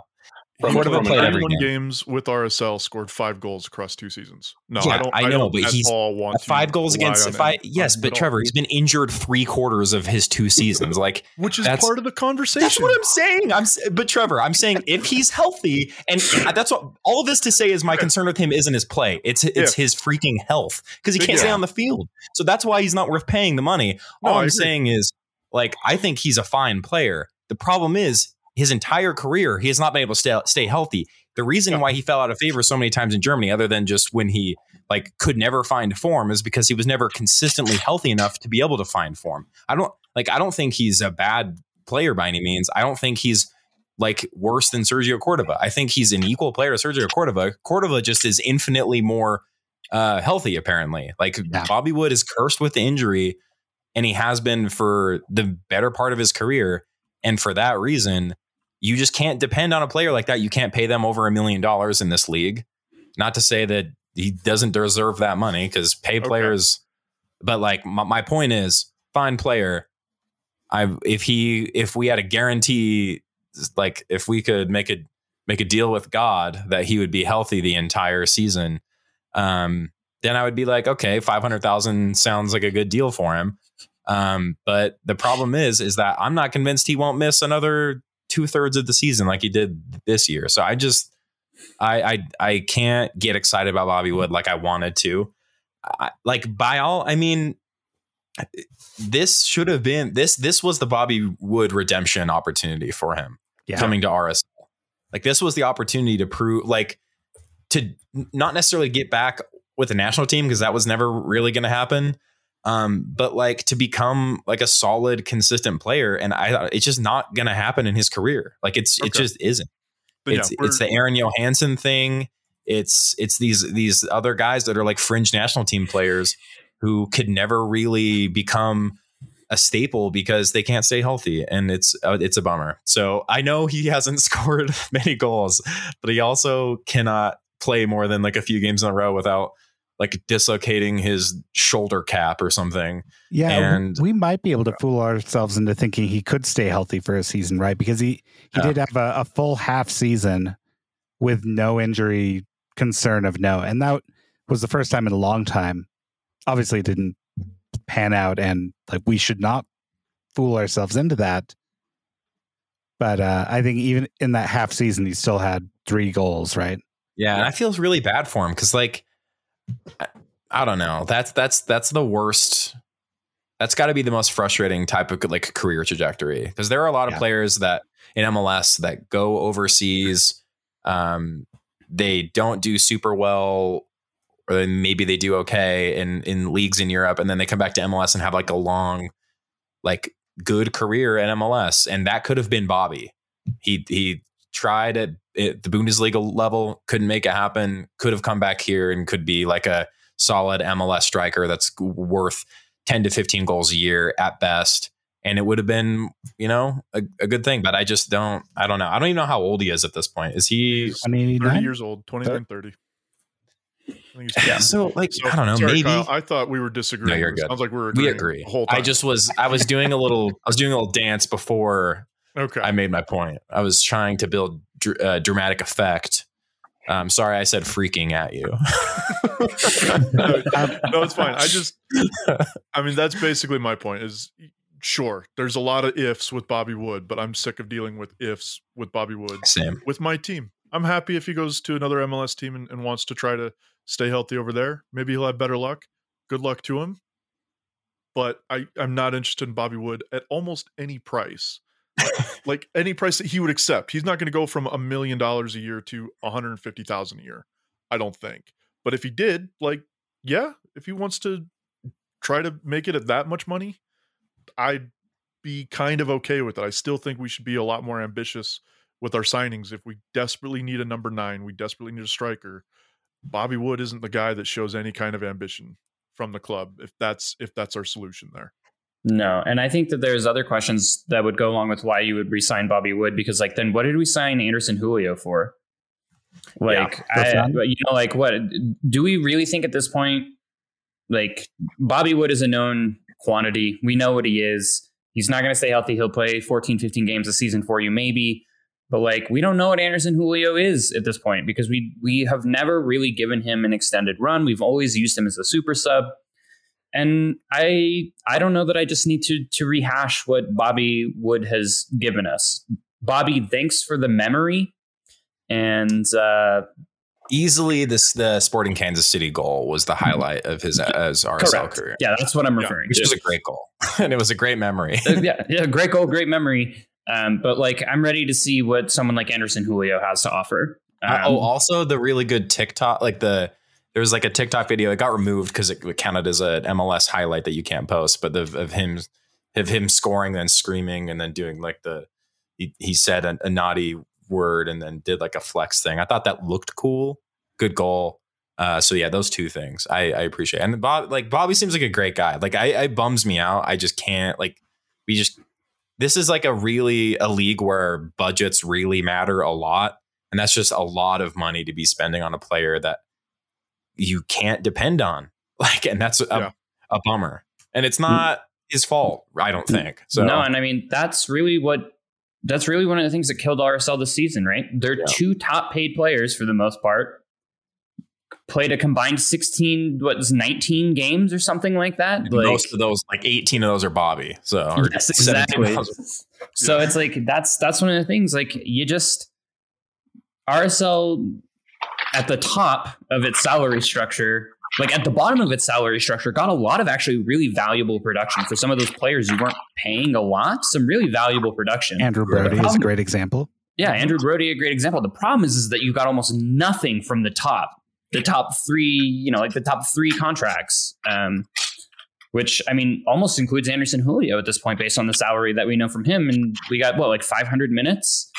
Like Yeah. that's that's really one of the things that the club failed badly at, and some of that is some of that's bad luck. You know, uh, unfortunately, Dami got hurt, and that's I, not really anyone's fault. Like Dami was deserving of the contract when he signed it. I have no, I'm not going to blame anyone there. But you know, when you have Dami getting hurt and you relied on Bobby Wood who gets hurt, suddenly you're putting a lot of money into dead, into nothing, into minutes you're not getting, and that's you just like cannot afford that in MLS. Yeah. To f- finish my last thought on Bobby Wood, um, we have Danny Musovski on the roster now. Um, he's played more MLS games and scored more goals than Bobby Wood has in the last two or three years. Like, Yeah. if we just straight swap Bobby Wood for Danny Musovski, we're saving a bunch of money and we're getting more production. Yeah. So it'll be interesting to see if we do play Danny because, like, I don't know, couldn't get on the field in the playoff game. And, like, we can point to How many how many games did he actually play in? Two. two or For three. RSL, three. And three, and most of those, I mean, all of those were less than 20 minutes, probably. I don't know. Yeah. Yeah. Yeah. For for someone for a midseason signing, it like the signs aren't positive. Like No, they're not. But that's kind of my point. Is Danny Musovski is not a great player that I'm like super excited about, but he's better than Bobby Wood has been over the last couple of years. yeah. So putting that So- in that context, like I'm not excited at all about the prospect of re-signing Bobby Wood. So c- conspiracy theory time. Ooh. Going Okay. on this, I've been I've been in the secure I've been in the security conference all day, and there's literally a tinfoil hat section where they talk about conspiracies. Um, Cool. what if the team knew that they weren't going to extend Besler and Taters, right? And so that's why they put Besler in at center back when they needed to hold on to a game a man down in the playoffs because they knew it was probably going to be his last run out with the team. And they put on Schmitt because like, hey, we know he ain't coming back, so let's give him one more shot at glory. Like dude scored two goals in the beginning of the season. Let's see if he's got that magic before we send him packing. So just throwing that out there. I'm So just if- asking the question. Sounds a lot If like vibes based coaching. Yeah. So if that's the um like what is what does the team get out of that? Besides just like feel good. All right, goodbye guys. I mean, it's I think it's the same logic as having Justen Glad take the penalty kick in Seattle.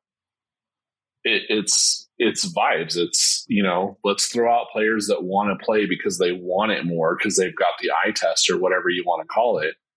And you know, if you if we're going with the conspiracy theory that they knew all along they weren't going to extend these players, you know, maybe they tell these players, "Hey, you're you're fighting for your next gig or this option, right? The players know that it's their option year. Yeah. And send so you you've got the a field. combination. You got a player that wants it, a game that needs to be won, and you just hope beyond hope that your defensive midfielder will go play center back and hold the line, and your somewhat sometimes left back will go up and play as a wing and create an attacking opportunity. Like it, it, it, I can I can all of a sudden support this conspiracy conspiracy theory that I threw out as a joke. So so we're so to be clear, what we're saying is that the team went to those two guys and said, "We're going to put you guys on the field, and if we win, we'll extend your option." Is that the conspiracy?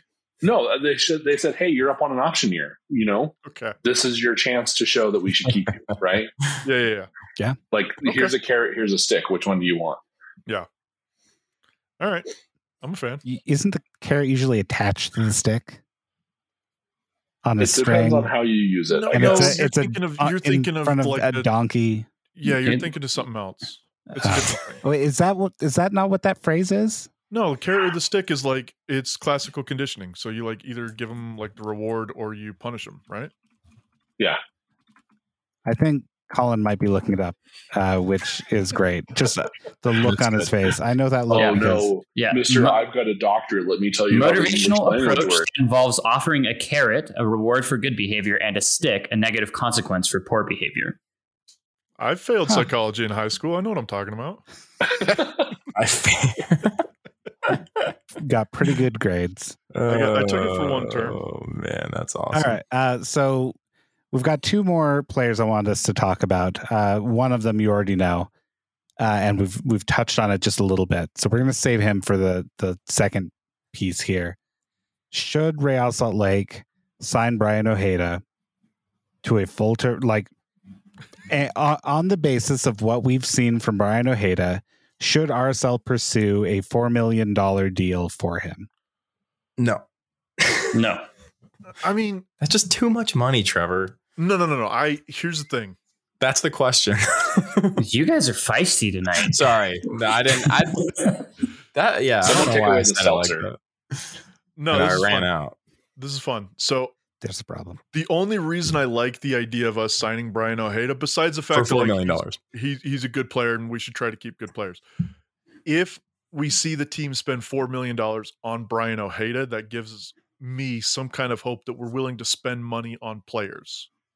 I don't think four million dollars for Braian Ojeda is the right price tag for the right player that we should be spending that money on.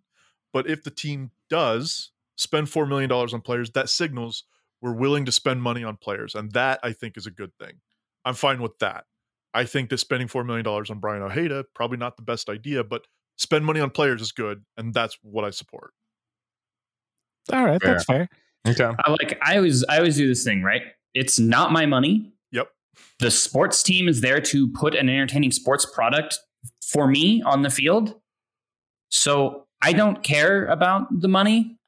Right. But I'm also like, like, of course they should spend four million on Braian Ojeda, and then they should spend 10 million on a great striker, and they should Yeah. spend 15 million on, you know, the best defender in the world. Like, of course, they should always be doing that. That's always my like, but I'm also not like I'm also realistic and I know that that's not going to happen. But So other- like like the thing about 4 million for Braian Ojeda for me is like I'm afraid I'm the I have the opposite fear of you because you're like, "Oh, that that shows me that ownership's willing to spend money." And I'm worried about it that they're going to be like, "We spent money. What do you want?" Yeah, that's what I worry about as that's well. that's fair.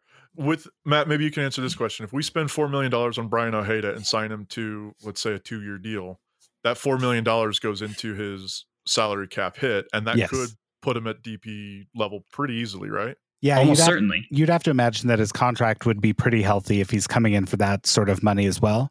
So, say theoretically we sign him for eight hundred thousand, like he's on an eight hundred thousand dollar a year contract, just purely theoretical. And then we we so we've got that eight hundred thousand each year that hits a cap, and then say we amortize the the length or that contract over two years, um, and it, let's even say four years. So it's a million dollars a year. That puts him at one point eight million, and Four I believe. I believe the TAM level is like 1.6. So so we're looking at a situation where in a best case scenario he might be at a high TAM level. Although uh is he under 20 he's 22 be- now so there is the I can't believe that someone who is 22 years old was born in the year 2000. I'm sorry. That's very distressing. Yeah. I thought that Trey said that it would. Maybe Trey was talking about another player, but he was talking about if it's that he would be a U twenty two DP. Yeah, and that Same that also possible. But the under twenty, the what do they call it? The uh, U twenty two initiative. Yeah. yeah. Um, so or as Sam I need to- Stejskal calls it, the Young Money Initiative. yeah, um, we don't have. I mean, we've got some idea of what that looks like, uh, and I'm pulling that up now. Uh, At, the- at the end of the day, we would have to sign him to like a five or six year deal to realistically prevent him from being a DP for the next four years. yes, unless, Unless the he- U twenty unless he two was making, like- initiative carries it. And then U twenty two, it does carry him as like the U twenty two DP, which doesn't count against your three. I think they would carry it through uh his year, him being twenty five years old. Yes. So for Um, the first three years, it wouldn't like be a DP, but he would still be a DP. So Right. they they have to be 22 years old or younger in the first year eligible to play in an MLS game. So he would fit that and if the contract extends from this um because it's his first contract with MLS um let's see. So a player's salary may not exceed the maximum salary budget charge in any given year including option years. A homegrown or super draft player in a second contract may earn up to $200,000 above the maximum salary budget charge in any given year. Um, and then clubs may pay without limit additional amounts in the form of acquisition fees. Sure. So that's that's where the $4 million wouldn't hit the cap in the U22 instance. And if that were to happen, he should be eligible for U22. It would be his second contract. So the maximum salary budget charge this year is 612. Uh, it'll go up a little bit, probably 635 or something.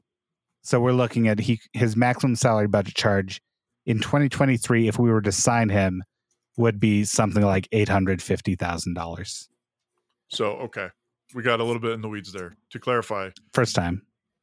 if so, if we pay the four million dollars, if I understand what you were saying, that four million dollars doesn't actually go get amortized across his deal. That's he correct. wouldn't actually be a DP. Uh, He would he count for six hundred to eight hundred thousand dollars against the salary cap, yes. depending on other things. But okay, If so he you- went beyond that, if if he wanted a one million dollar deal, then it would ca- then he he would have to be a designated player. Okay. All right. So Okay. So yeah, the Yeah. four million dollars doesn't necessarily mean that he's definitely a DP for the next four years. Yeah. Which makes me a, a, a little bit happier about maybe paying it. But yeah, no, I'm- I'm with you guys. Like if we don't pay the four million dollars, that's totally fine. I I um I think that I think that he's a, I think that he's good. I think that he actually looked pretty good over the last two games of the season. Um, and I was f- famously someone on Twitter getting yelled at for saying that I hadn't really seen a lot from him um, until those last two games. Um, you know, people were like, "What are you talking about? He's he's the best midfielder that we have, right?" And I was like, uh, "I haven't seen that." Um, but I haven't seen anything that tells me like is he an MLS All Star caliber player? I haven't seen anything that tells me that yet.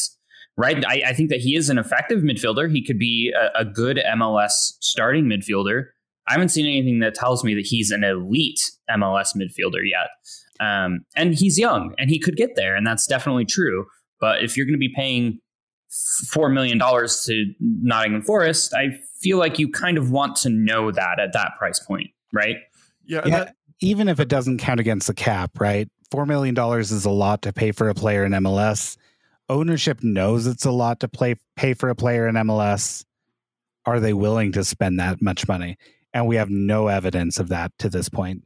They've Not to mention- a pretty cheap approach so far.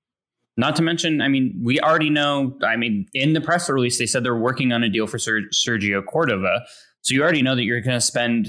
I mean, what? At least a million there, probably. Or a handshake, not one of the two. yeah, I mean it's a blitzer club, so like they can say that it costs whatever it cost, and just you know, I don't want to say make it up, but like they can make it up if they don't pay. If RSL doesn't pay Augsburg, then they'll figure it mm. out. They'll just move money from one bucket to another. I got to think that there's Like, got to be some sort of FIFA regulation there that makes I mean, that I not a thing. agree, but, but, who I hope knows? so.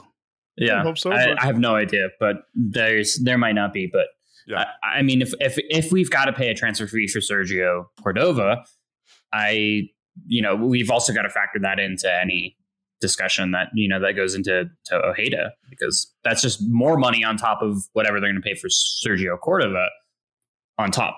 So Sure. that that actually brings me around to the other player, and of course it was Ser- Sergio Cordova. We knew that from the beginning.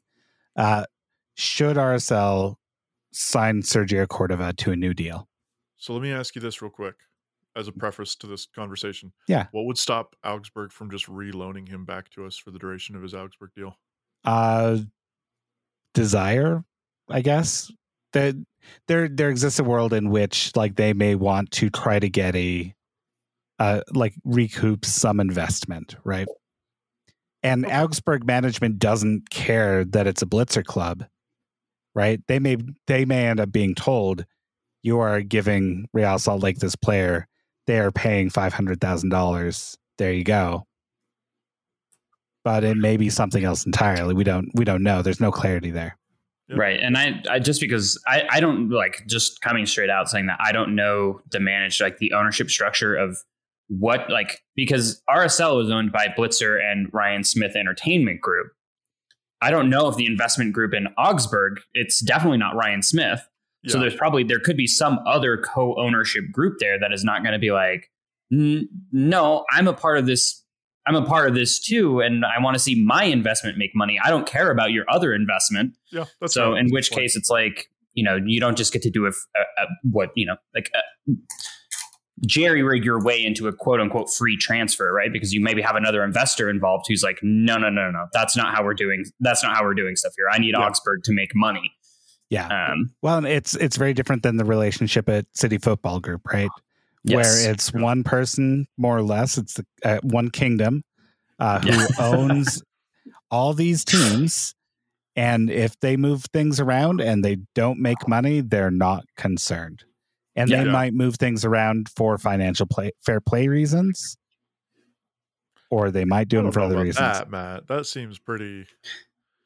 I mean, There's I'm rules not- in place that would prevent that, wouldn't it? I, I'm not a big Liverpool head, to say the least.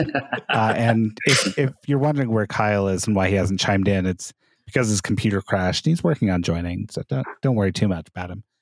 Uh, he is not staying silent while I'm talking about Liverpool, but I know I'm on with two to three Liverpool fans now, Two to three. which is very dis- distressing to me.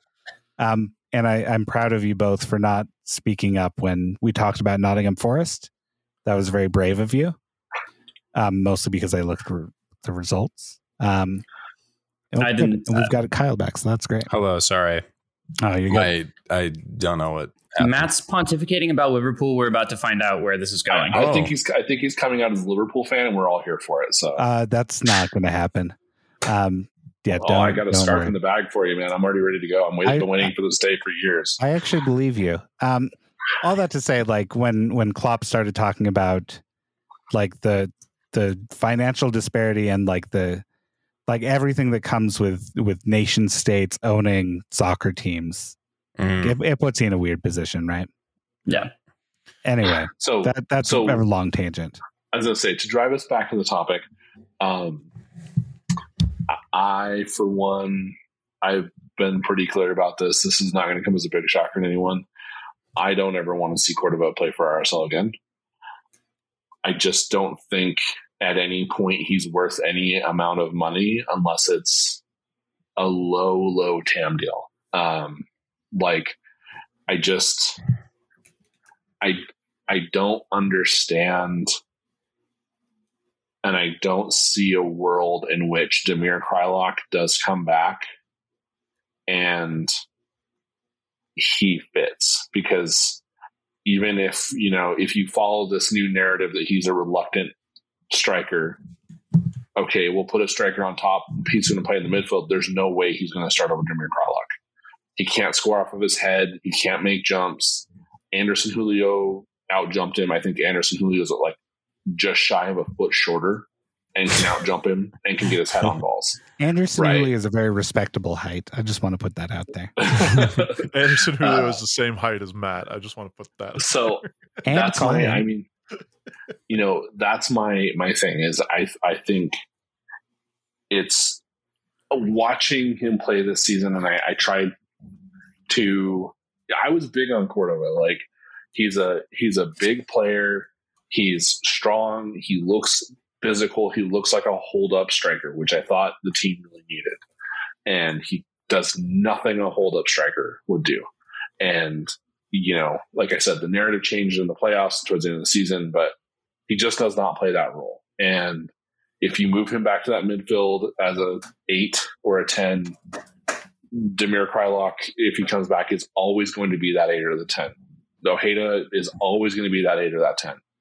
I don't know where he fits in that. So it seems very wasteful to continue to have him on this ros- on this roster.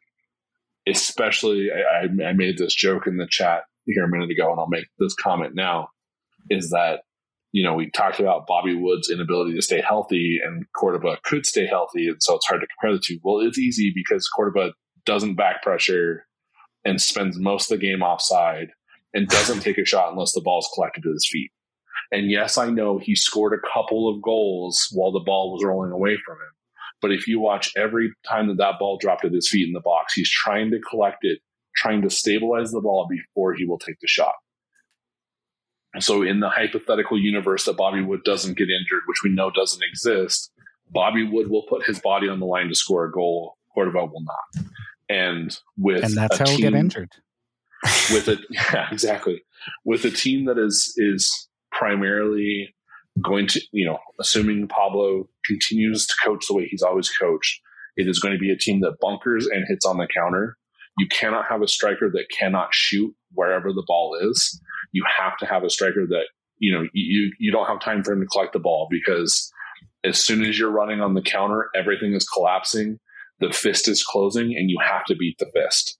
And if you don't have a striker that can beat the fist, you're wasting your money. And so, Yeah, I mean, here's the thing. I think Cordova's production is pretty pretty decent for how much we're paying him. And so I don't I I, I thought I was going to end this season feeling a lot more passionate about Sergio Cordova. Hardly Noah.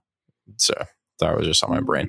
Um, wow, that, that did not land in any way, shape, or Nope. form. I That thought it was was pretty awful. good. Cordova, Harley laughing now. Nova, no. or- All right, Um, uh, that's- Kyle, could you crash your computer again? that's like the most opinion. That's like the biggest opinion I have about him is that I that was that was stuck in my head while I was waiting for my computer to boot back up. Um, no, I, d- I I don't I don't know. I'm pretty I'm fine if he comes back. I for someone who's a reluctant striker, like decent amount of goals scored by the end of the season, I guess. For someone that we aren't paying in all like we're paying a lot less than Bobby Wood. But I started thinking about like how much we're paying other players, and I was just like, eh, you know, like if he comes back on like a similar deal and he's not a DP, which he says on Twitter that he's not, um, then we have the like greatest thing in information RSL history. is, so yeah, I mean, listen, I trust. I'm I'm like I'm a players first kind of guy, so I trust him.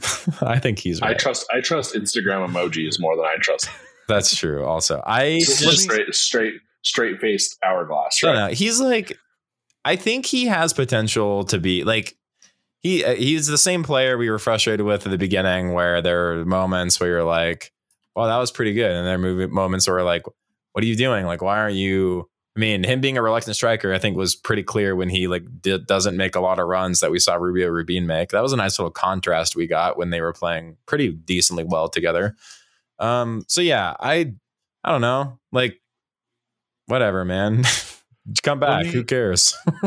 let me ask this then. Um, Columbus just released their list of players that they're doing whatever with. Derrick Etienne Jr. is a player that they released. He's I think he entered free agency this year. yeah. Um, he was on two hundred thousand dollars last year. He's going to be on much more this coming season. Um, being a free agent, he scored the same number of goals as Cordova Mm-hmm. and had, uh, I think, five more. So how many assists did Cordova have? Three? I'm looking it up now, but it, it He had- was he had single digits. Oh, Derrick that's- Etienne had nine goals and six assists. Yeah, and that's- was That's awesome. so like if we're comparing numbers, we can get the same number of goals from a much cheaper player in this league. That I mean, that's true, but there are a lot of like I started to compare his salary to like other teams with DP attackers who are u- who are useless. Like I watched I watched a lot of LA, LA Galaxy down the stretch. Kevin Oh, my, here we go. Cabral.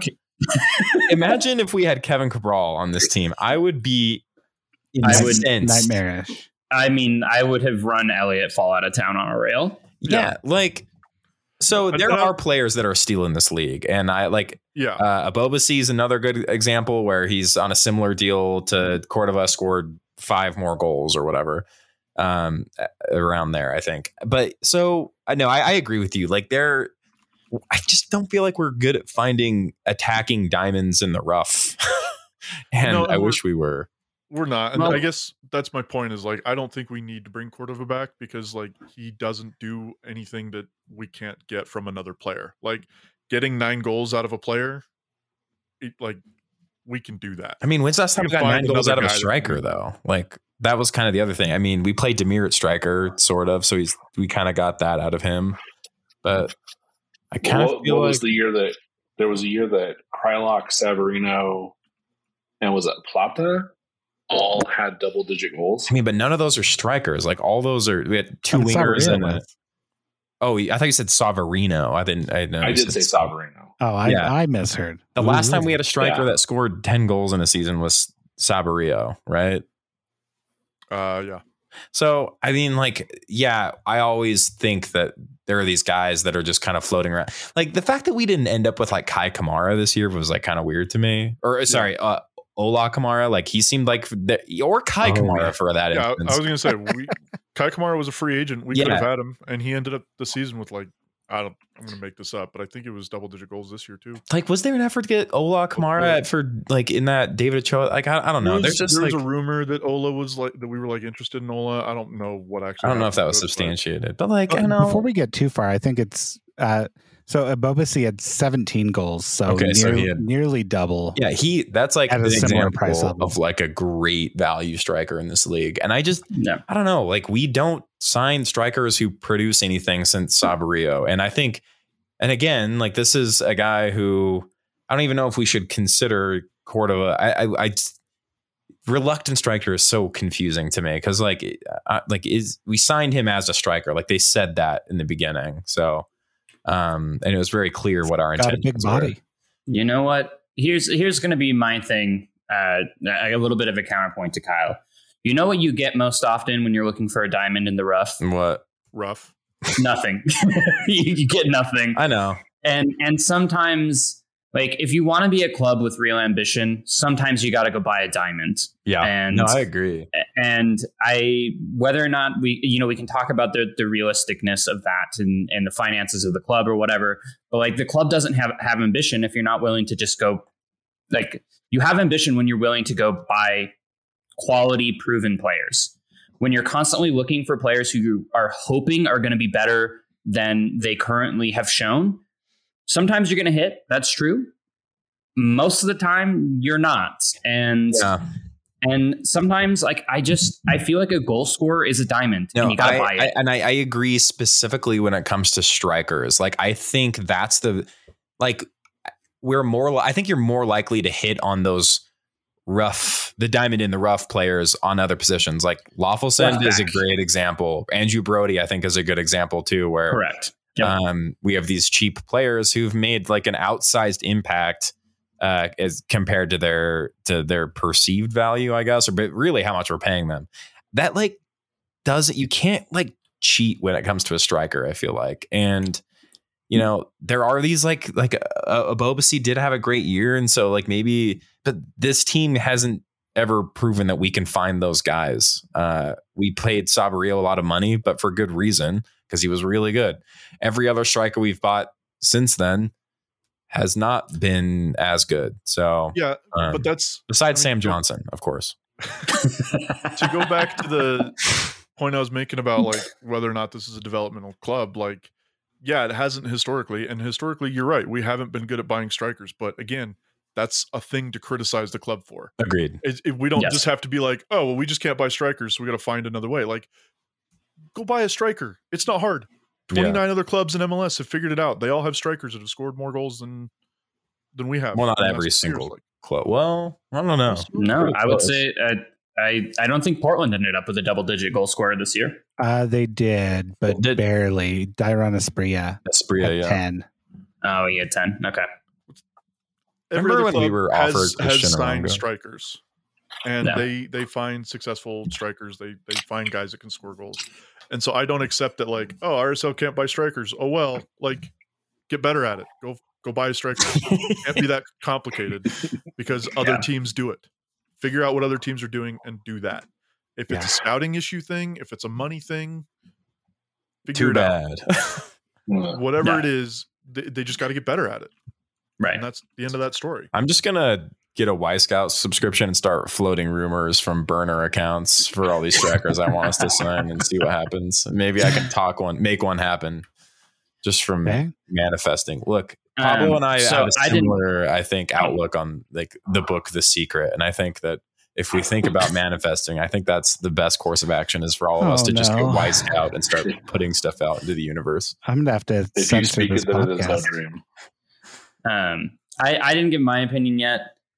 I'm I think I lean a little bit more towards Trevor um Trevor's take on it because I just like I don't think his production was otherworldly or anything like that. I feel like it's it's I realize that the argument that RSL fans will make, and it's you know, it's always one of those those things that you can talk into yourself into. Like he got better over the second half of the season as he got more comfortable in the season, scored more goals. That could only lead well into next season where he's even more productive once he's more established in the system. And and I under, I understand that, but I still think even over the second half of the season, he was basically an average MLS striker in sure. terms of uh, strike rate. And I think that there are other parts of his game that I don't think he is particularly good at that I would like to see like incorporated into this team.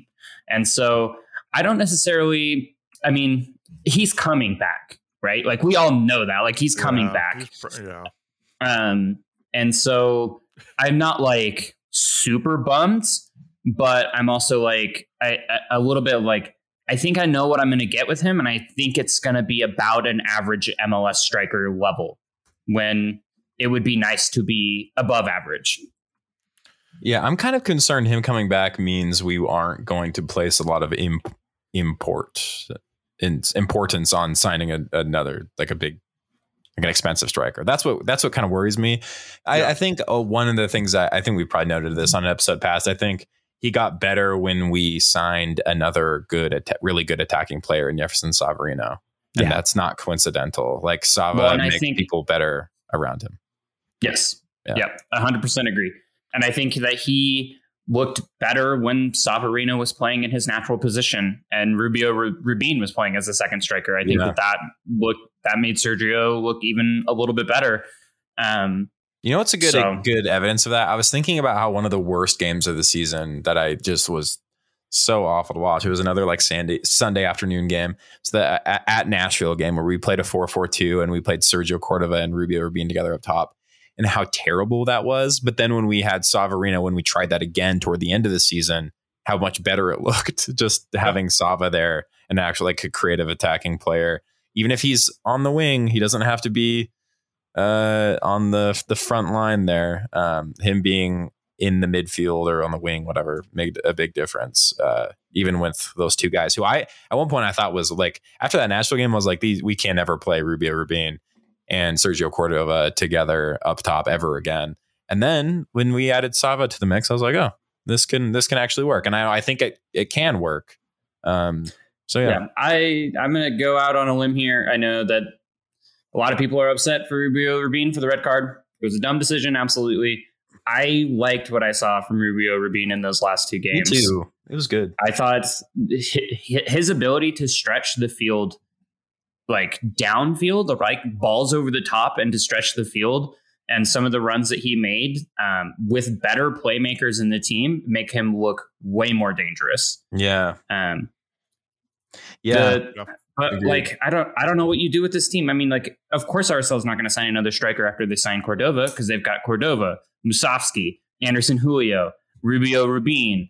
Like they're not like they're not going to. Like you've already invested in Anderson Julio, who you haven't played, and you've already got Rubio Rubin signed to a long term contract of another couple years. And now I don't I don't know what Danny Musovski has. And the answer is, is that the answer is, is that this team is probably going to say Sergio Cordova is our reinforced quote unquote reinforcement at striker, and we're going to look at other positions. And I don't think that that striking core is good enough um, to get this team to a home playoff game, mm, yeah. um, unless the other pieces that RSL invests in are very good. Yeah, and it's one of the things that I think RSL fans tend to fall into. I'm sure other fans of other teams do this too, but Cordova is a really good example of that, and Rubio Rubin's kind of a good example um, of it as well, where we see a player play for the club for a couple years, and we just like the player, and so at the end of the season we go, oh well, we we don't want to lose Cordova because he was doing kind of good in the last half of the season. We talk ourselves into thinking that like we need to keep that player because we like that player that player did a couple things well. When like at the end of the day, we could definitely improve. And that's definitely a spot where we could improve, but we're probably going to keep Cordova. And that means that we're we're not improving at the at the forward position. Right. At, at, at, the at the at best we're standing still. Yeah. Right. Like this is a team that like last year we clearly need to improve. I mean, this is going to be the stupidest thing I say episode, but we clearly need to improve the roster if we want to like improve the team. Like the team needs to improve. We need to improve the ro- but we're just not going to because we're going to sign Right. the same level of players. And if we just sign Cordova again, that's a sign that we- we're not improving anything. Sorry, I, I That's love when Trevor prefaces something that he says. He's like, I'm gonna like he'll say like I'm gonna say something that I don't really believe, or like like I, am gonna disagree but not disagree, or this is about to be the stupidest thing I'm gonna say all episode, but I'm gonna say it anyway. I love when you do that. Sorry, it's so funny every time. But yeah, no, I. I completely I completely agree, and I'm. I hate that I can feel myself already accepting the fact that we're going to go into next season with like a nearly identical roster with what we just ended with. Like I, with the amount of players we're negotiating with, uh, con- uh, with with the number that we've cut, I think I don't know. We're gonna have three roster spots open. It's if we sign Well, all three of the ones that we're negotiating we with. we can go back into the conversation we had last year where how many roster spots do we actually have? Because we had like 35, 36 players Well. under contract at some point. Yeah, we Right still now we've got- Yeah, right now I think we have 26 is the official count. Yeah, 26 plus the three that we're supposedly renegotiating with. Yeah. Okay. So I I think realistically we can make three or four signings without having to ship people out. Yeah, even and I if we signed six, right, to replace the six that we've declined, only two of those are on like non-low deals. I wonder. Yeah. I wonder Well, who our Ojeda's targets deal, are. Ojeda's deal ends halfway through next season, so Oh yeah. we've got at least the team, historically speaking, has like left room to make summer signings as well.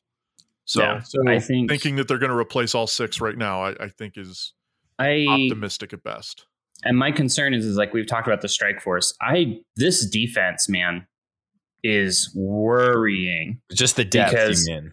Yeah, just the depth. I mean, like for for the Liverpool heads here, Ugh. uh, we'll Ugh. remember a couple years ago where Liverpool had three or four center backs out at one time, and like like that happens. And if that happens on this roster, you're going to be seeing Pablo Ruiz playing center back. Like you know what I mean? Like they have there's no depth there. Yeah. And I realize like there's like certain there's a certain injury crisis that like no team can overcome. Like it's just too much, and that's kind of where Liverpool got that season. Yeah. But like you have you have Gladden Silva when they're re-signed. Who's behind them? You have Holt and Orozco, and Yeah. that's it. That's it. That's four center backs on a roster is what not not any team would find enough going into Far Yeah. like a full season. center To be honest, five. yeah. But Especially if you play three, right?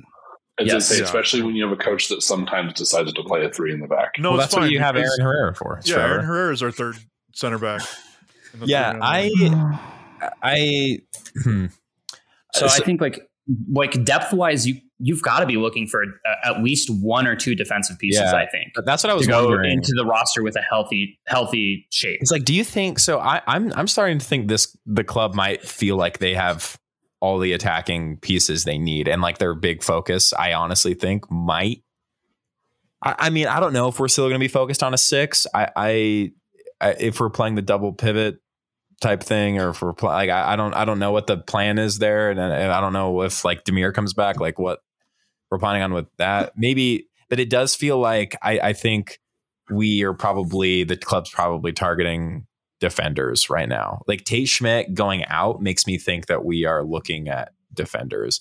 And I still think that like uh Andrew Brody's best position for us could honestly be like a right midfielder, right wing position instead of being a fullback. I would actually prefer that.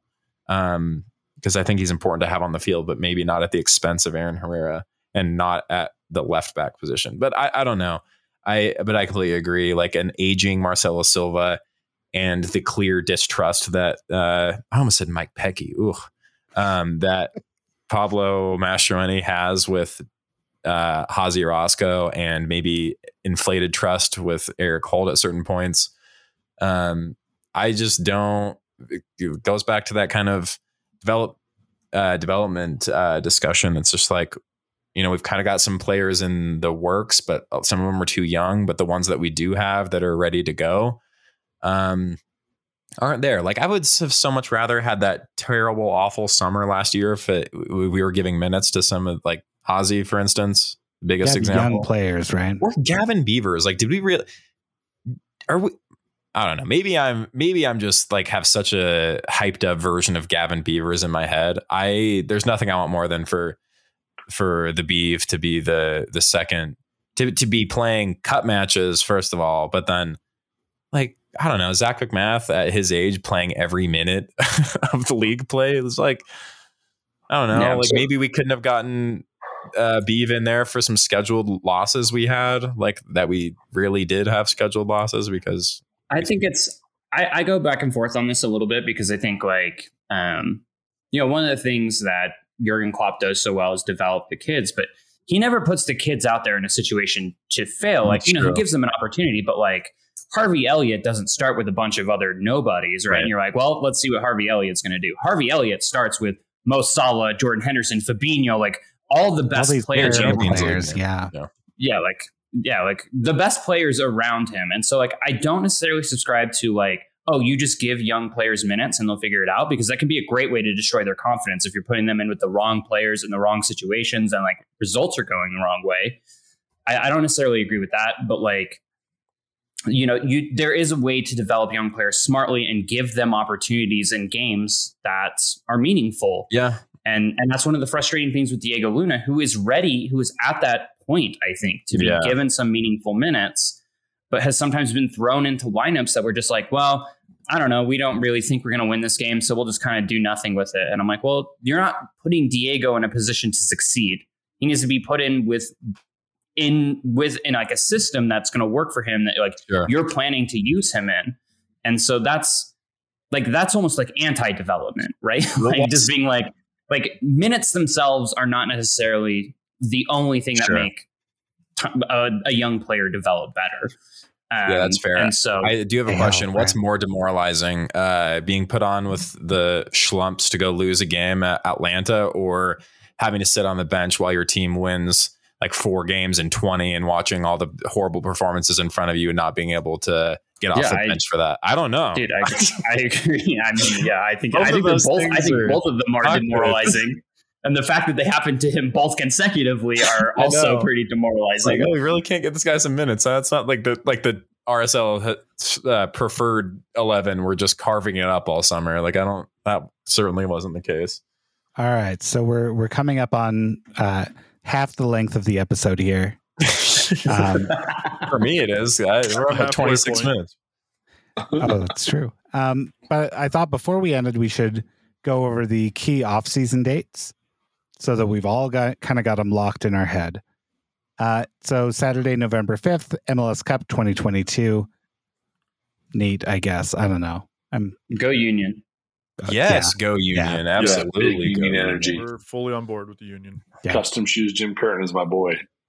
Uh, Monday, November 7th, there's a 48 hour trade window that opens. I wouldn't expect anything to happen there for RSL.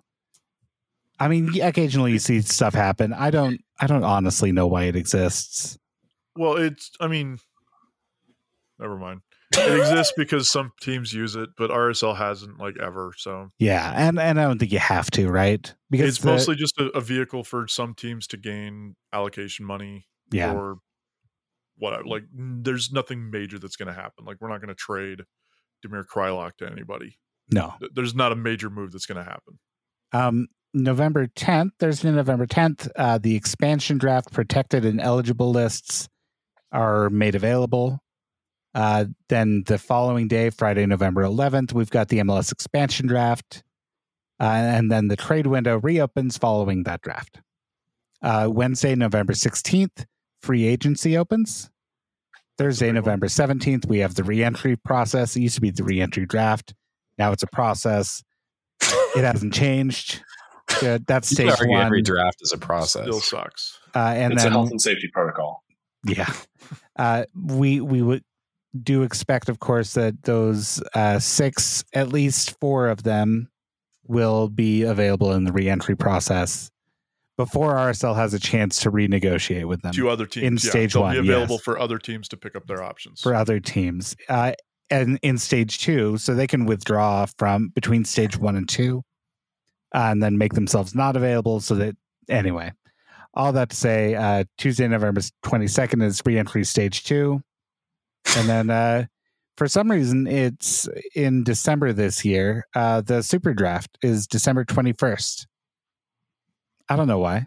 Does I- Jasper have a like younger brother or something? Oh, maybe. That'd be great. I don't think so. And then uh, Well, preseason begins January 3rd through Yeah. 7th. Oh my god. so, We're almost there. So hold on. so the season I'll- kicks I'll off in Arizona for February twenty fifth. yeah, yeah, because because because we've got the the Leagues Cup thing in the middle of the season Oh that my we're God, we're suspending the MLS season again? for. Oh, What do you mean that crap? It's like the premier thing that's happening next season. Like the way that they're hyping it, it's like almost bigger than the season itself, right? Oh, um, It's going to be awesome the when they do the Leagues Colin. Cup midsummer and then switch the MLS playoffs to be a World Cup like format where you play in groups just to get more games. I just Hey, can't. Colin, it all Cups sucks. on cups on cups. It actually sucks. I know. I I, I- could I not understand care less about the Leagues Cup. I could not care less. And the league and both leagues are going to be like, this is the greatest thing that's ever happened, but it actually sucks. So Yeah, I agree. Um, hold on, I'm gonna I'm gonna actually finish this with one final rapid fire question. Is it about Gustavo Cuellar? no, that would that would be a good one. Oh, Uh, does RSL have a significant transfer out? So there's been talk of Justen Glad, Aaron Herrera, Pablo Ruiz. Are one of those guys being transferred out? No. God, I hope so. I'm Who do to you- no, but there will be some sound and fury around it. I I'm, think- I'm going to go. I'm going to go with hope so. Who, I- who do you I guys hope think- gets transferred out? I hope Pablo either. Manny. Ian, who do you hope? That's the correct answer. So my thing is, so I'm going to say this, and I'm going to couch it, and it's going to get clipped, and people will be like, "Ian's a hater." I don't think Um, anyone's ever clipped us, but they should. Yeah, hey, if you're should. listening to this and you clipper, clip this and prove to me that Uh, you're a clipper.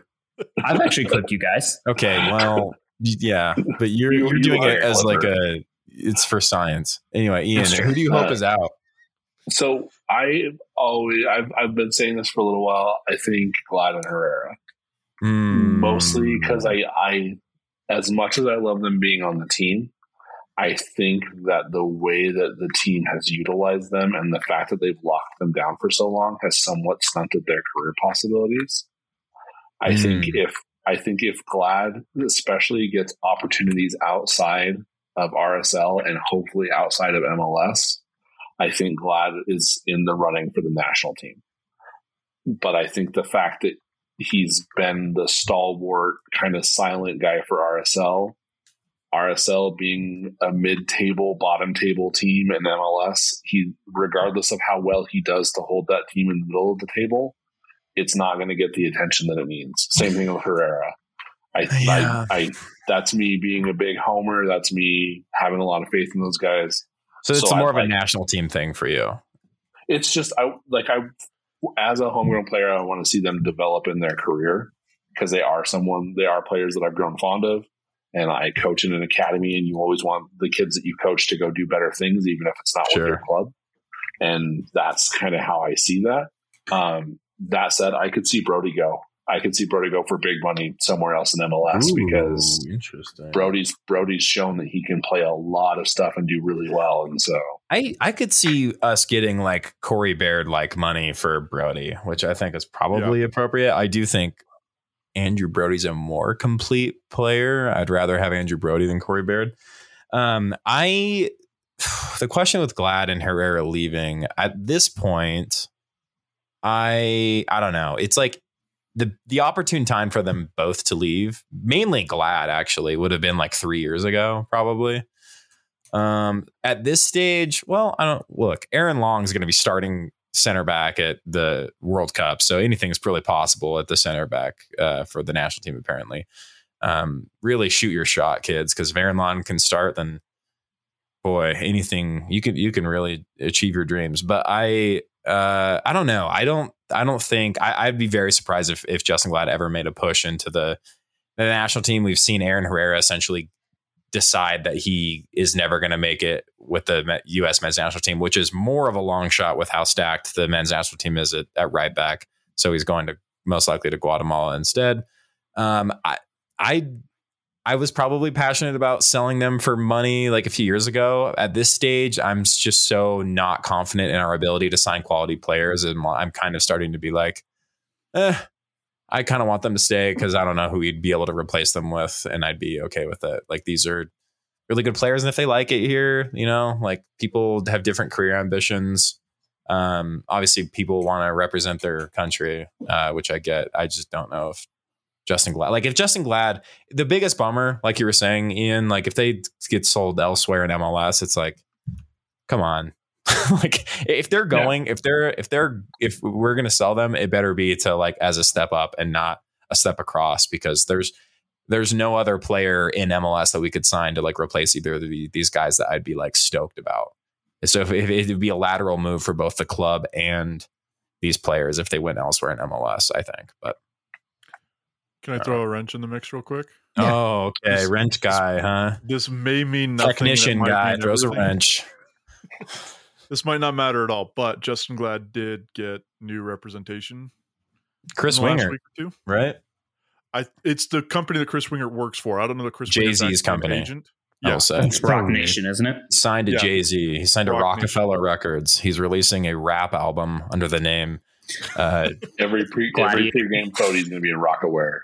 That would that would if he starts like wearing like rock branded like ma- male sports bra things that he like that they the sports whatever.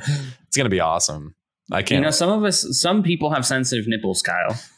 They they make creams and, and balms for that. you might be able to work on like a chutney in the mix, but uh, there's clearly something else. There's clearly another purpose for those, but I I don't know. It'll be awesome. Good for him. I'm maybe I don't know what it means when you sign for Roc-A-Fella Sports or whatever, but Roc Nation. Yeah. Sports. But yeah, I, I don't know that it necessarily means that like we're trying that a player signs with a new agency in an attempt to like get a move, make a move, renegotiate a contract, whatever. But like it, it could happen. So here's the other thing: is Aaron Herrera and Justen Glad are the same age. They're 25 years old, which considering Justen Glad's been a professional for that's crazy that they're only 25 so long. Like he's still like hasn't reached his prime prime age for like, sure. So if they're going to be making a move, like it's not too late. They're no, not absolutely not. 30. They could still make a jump to Europe, or Aaron Herrera could make a jump to Mexico, or you know, something like that. Um, that wouldn't be too far outside the realm of possibility. Like they're the right age to be doing. Aaron that, speaks so. Spanish, right? I think. I think so. At least some. I, Yeah. I don't. I would imagine. he, he doesn't usually do interviews in Spanish, but Yeah, I think I, I I just kind of figured if you're considering going to like a national team where they like obviously speak Spanish, I, I was I was wondering about that. But yeah, no, it's it's crazy how young they both are still, and there's still plenty of time. I'll just be bummed if the move they make isn't like a pretty clearly a progressive step forward. If it's Yeah, I Yeah. agree. they Or sign for New York City FC, I'm like I'm gonna raise hell and be on the news for something. I swear. Uh, That's not a, a- uh, it's not actionable. A vi- vi- video game. I'm going to be on the news for being for 100 percent in Red Dead Redemption or something. Um, I mean, fun, I'll write about you. Fun fact while we're having this conversation, Andrew Brody is two years older than Aaron Herrera and Justen Glad. Yeah, man. A lot of those like uh like mo- people don't know Maikel Chang's like 31 or whatever. Yeah. Yeah. Like the lot these Monarchs guys that we pulled up, deceivingly old. Be careful. Um, so yeah, I think I think potentially one guy goes between Glad, Herrera, and Ruiz. I think one of those, and I think the club is perhaps kind of like planning for that. That would make some of the roster moves make a little bit more sense if like you're going to move one of those guys. I mean, not in the, uh, not in the defense. Yeah. I think I think the club, the most dispensable of those players right now, currently as the roster, roster is constructed, is Ruiz. Yeah, and Um, Ruiz is agreed. still very young, and I correct me if I'm wrong. Used to play for like youth national teams, so like he Yeah, could, and he's also switching from to Chile. Is that correct? That's I my don't understanding. switching. There's I think rumors he is about it, but nothing confirmed. Well, he played youth Argentina. I'm pretty sure, and he's switching to Chile. Is my is what I oh, okay. I think. Well, He's yeah. Uh, I just, Chilean. I all just way. remembered that there was the Hispanic Heritage game where he he brought out the Argentinian flag, and so Yeah, I believe he is some I'm Argentinian, but I'm mixed so signals stupid. about He's that. Argentinian. Yeah, you're right. Yeah, he's Argentinian, but he played we signed him from a Chilean club, right? So wasn't he in Yeah. Chile for a long time? Mm, yeah, his parents are Argentine. His grandparents are Chilean. That's Uh, right. He's he acquired Chilean nationality at the end of 2016, and I that was I thought in advance of trying to switch to Chile because you have a better end there instead of uh, the Argentina midfield. Um, Yeah, Either He did play point the Argentina U17s though. yeah, at left wing. it yeah, would not he also- be yeah. it would not be outside the realm like he could find a club in in south america in uruguay paraguay chile argentina those are all Right. countries that he could very easily find a club and somebody would Yeah, pay he's 23. He's a I mean, I f- I feel like I feel like for a step up, you got to be looking at Liga MX or Brazil or Argentina, right? yeah but if, if you're trying to get Specifically, if, yeah. yeah. if you're trying to get to like the chilean national team a lot of those guys play in chile so like that is true. Uh, Boca or River or bust, buddy. Hey, remember when he was a left back under Petke? yeah That was awesome. oh boy, Oh man. All right. On that very happy note, uh, I think it's time to end this episode. Yeah, g- get your ballots out. Vote for Beavers. He's training with. Uh, he's training in Europe, I think, during the off season. So With Uh, Palace, they're out right? with Crystal Palace. beyond that, ride in, ride in Gavin Beavers for senator, and uh, be on the lookout for Gavin next year because I am stoked. Kyle Kyle is a big beeper head. I I was at that Chelsea game, and boy, did he make an impression? Did that young man make a- an impression on me? That sounded weird, but he was good. I was very impressed with his soccer skills. I don't And think his Gavin penalty. Beavers is.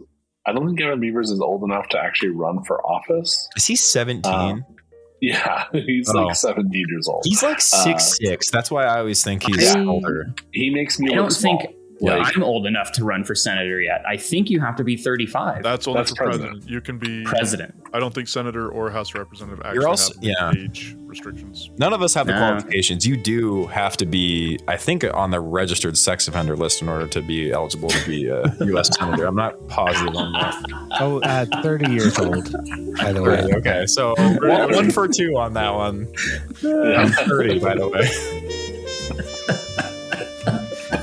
Welcome to the age of being able to be a senator. Thank you, thank you for that clarification, Kyle. All right. Uh, let's just say goodnight. All Good night, everybody. Good night, Slim. Good night. Bye. Good night.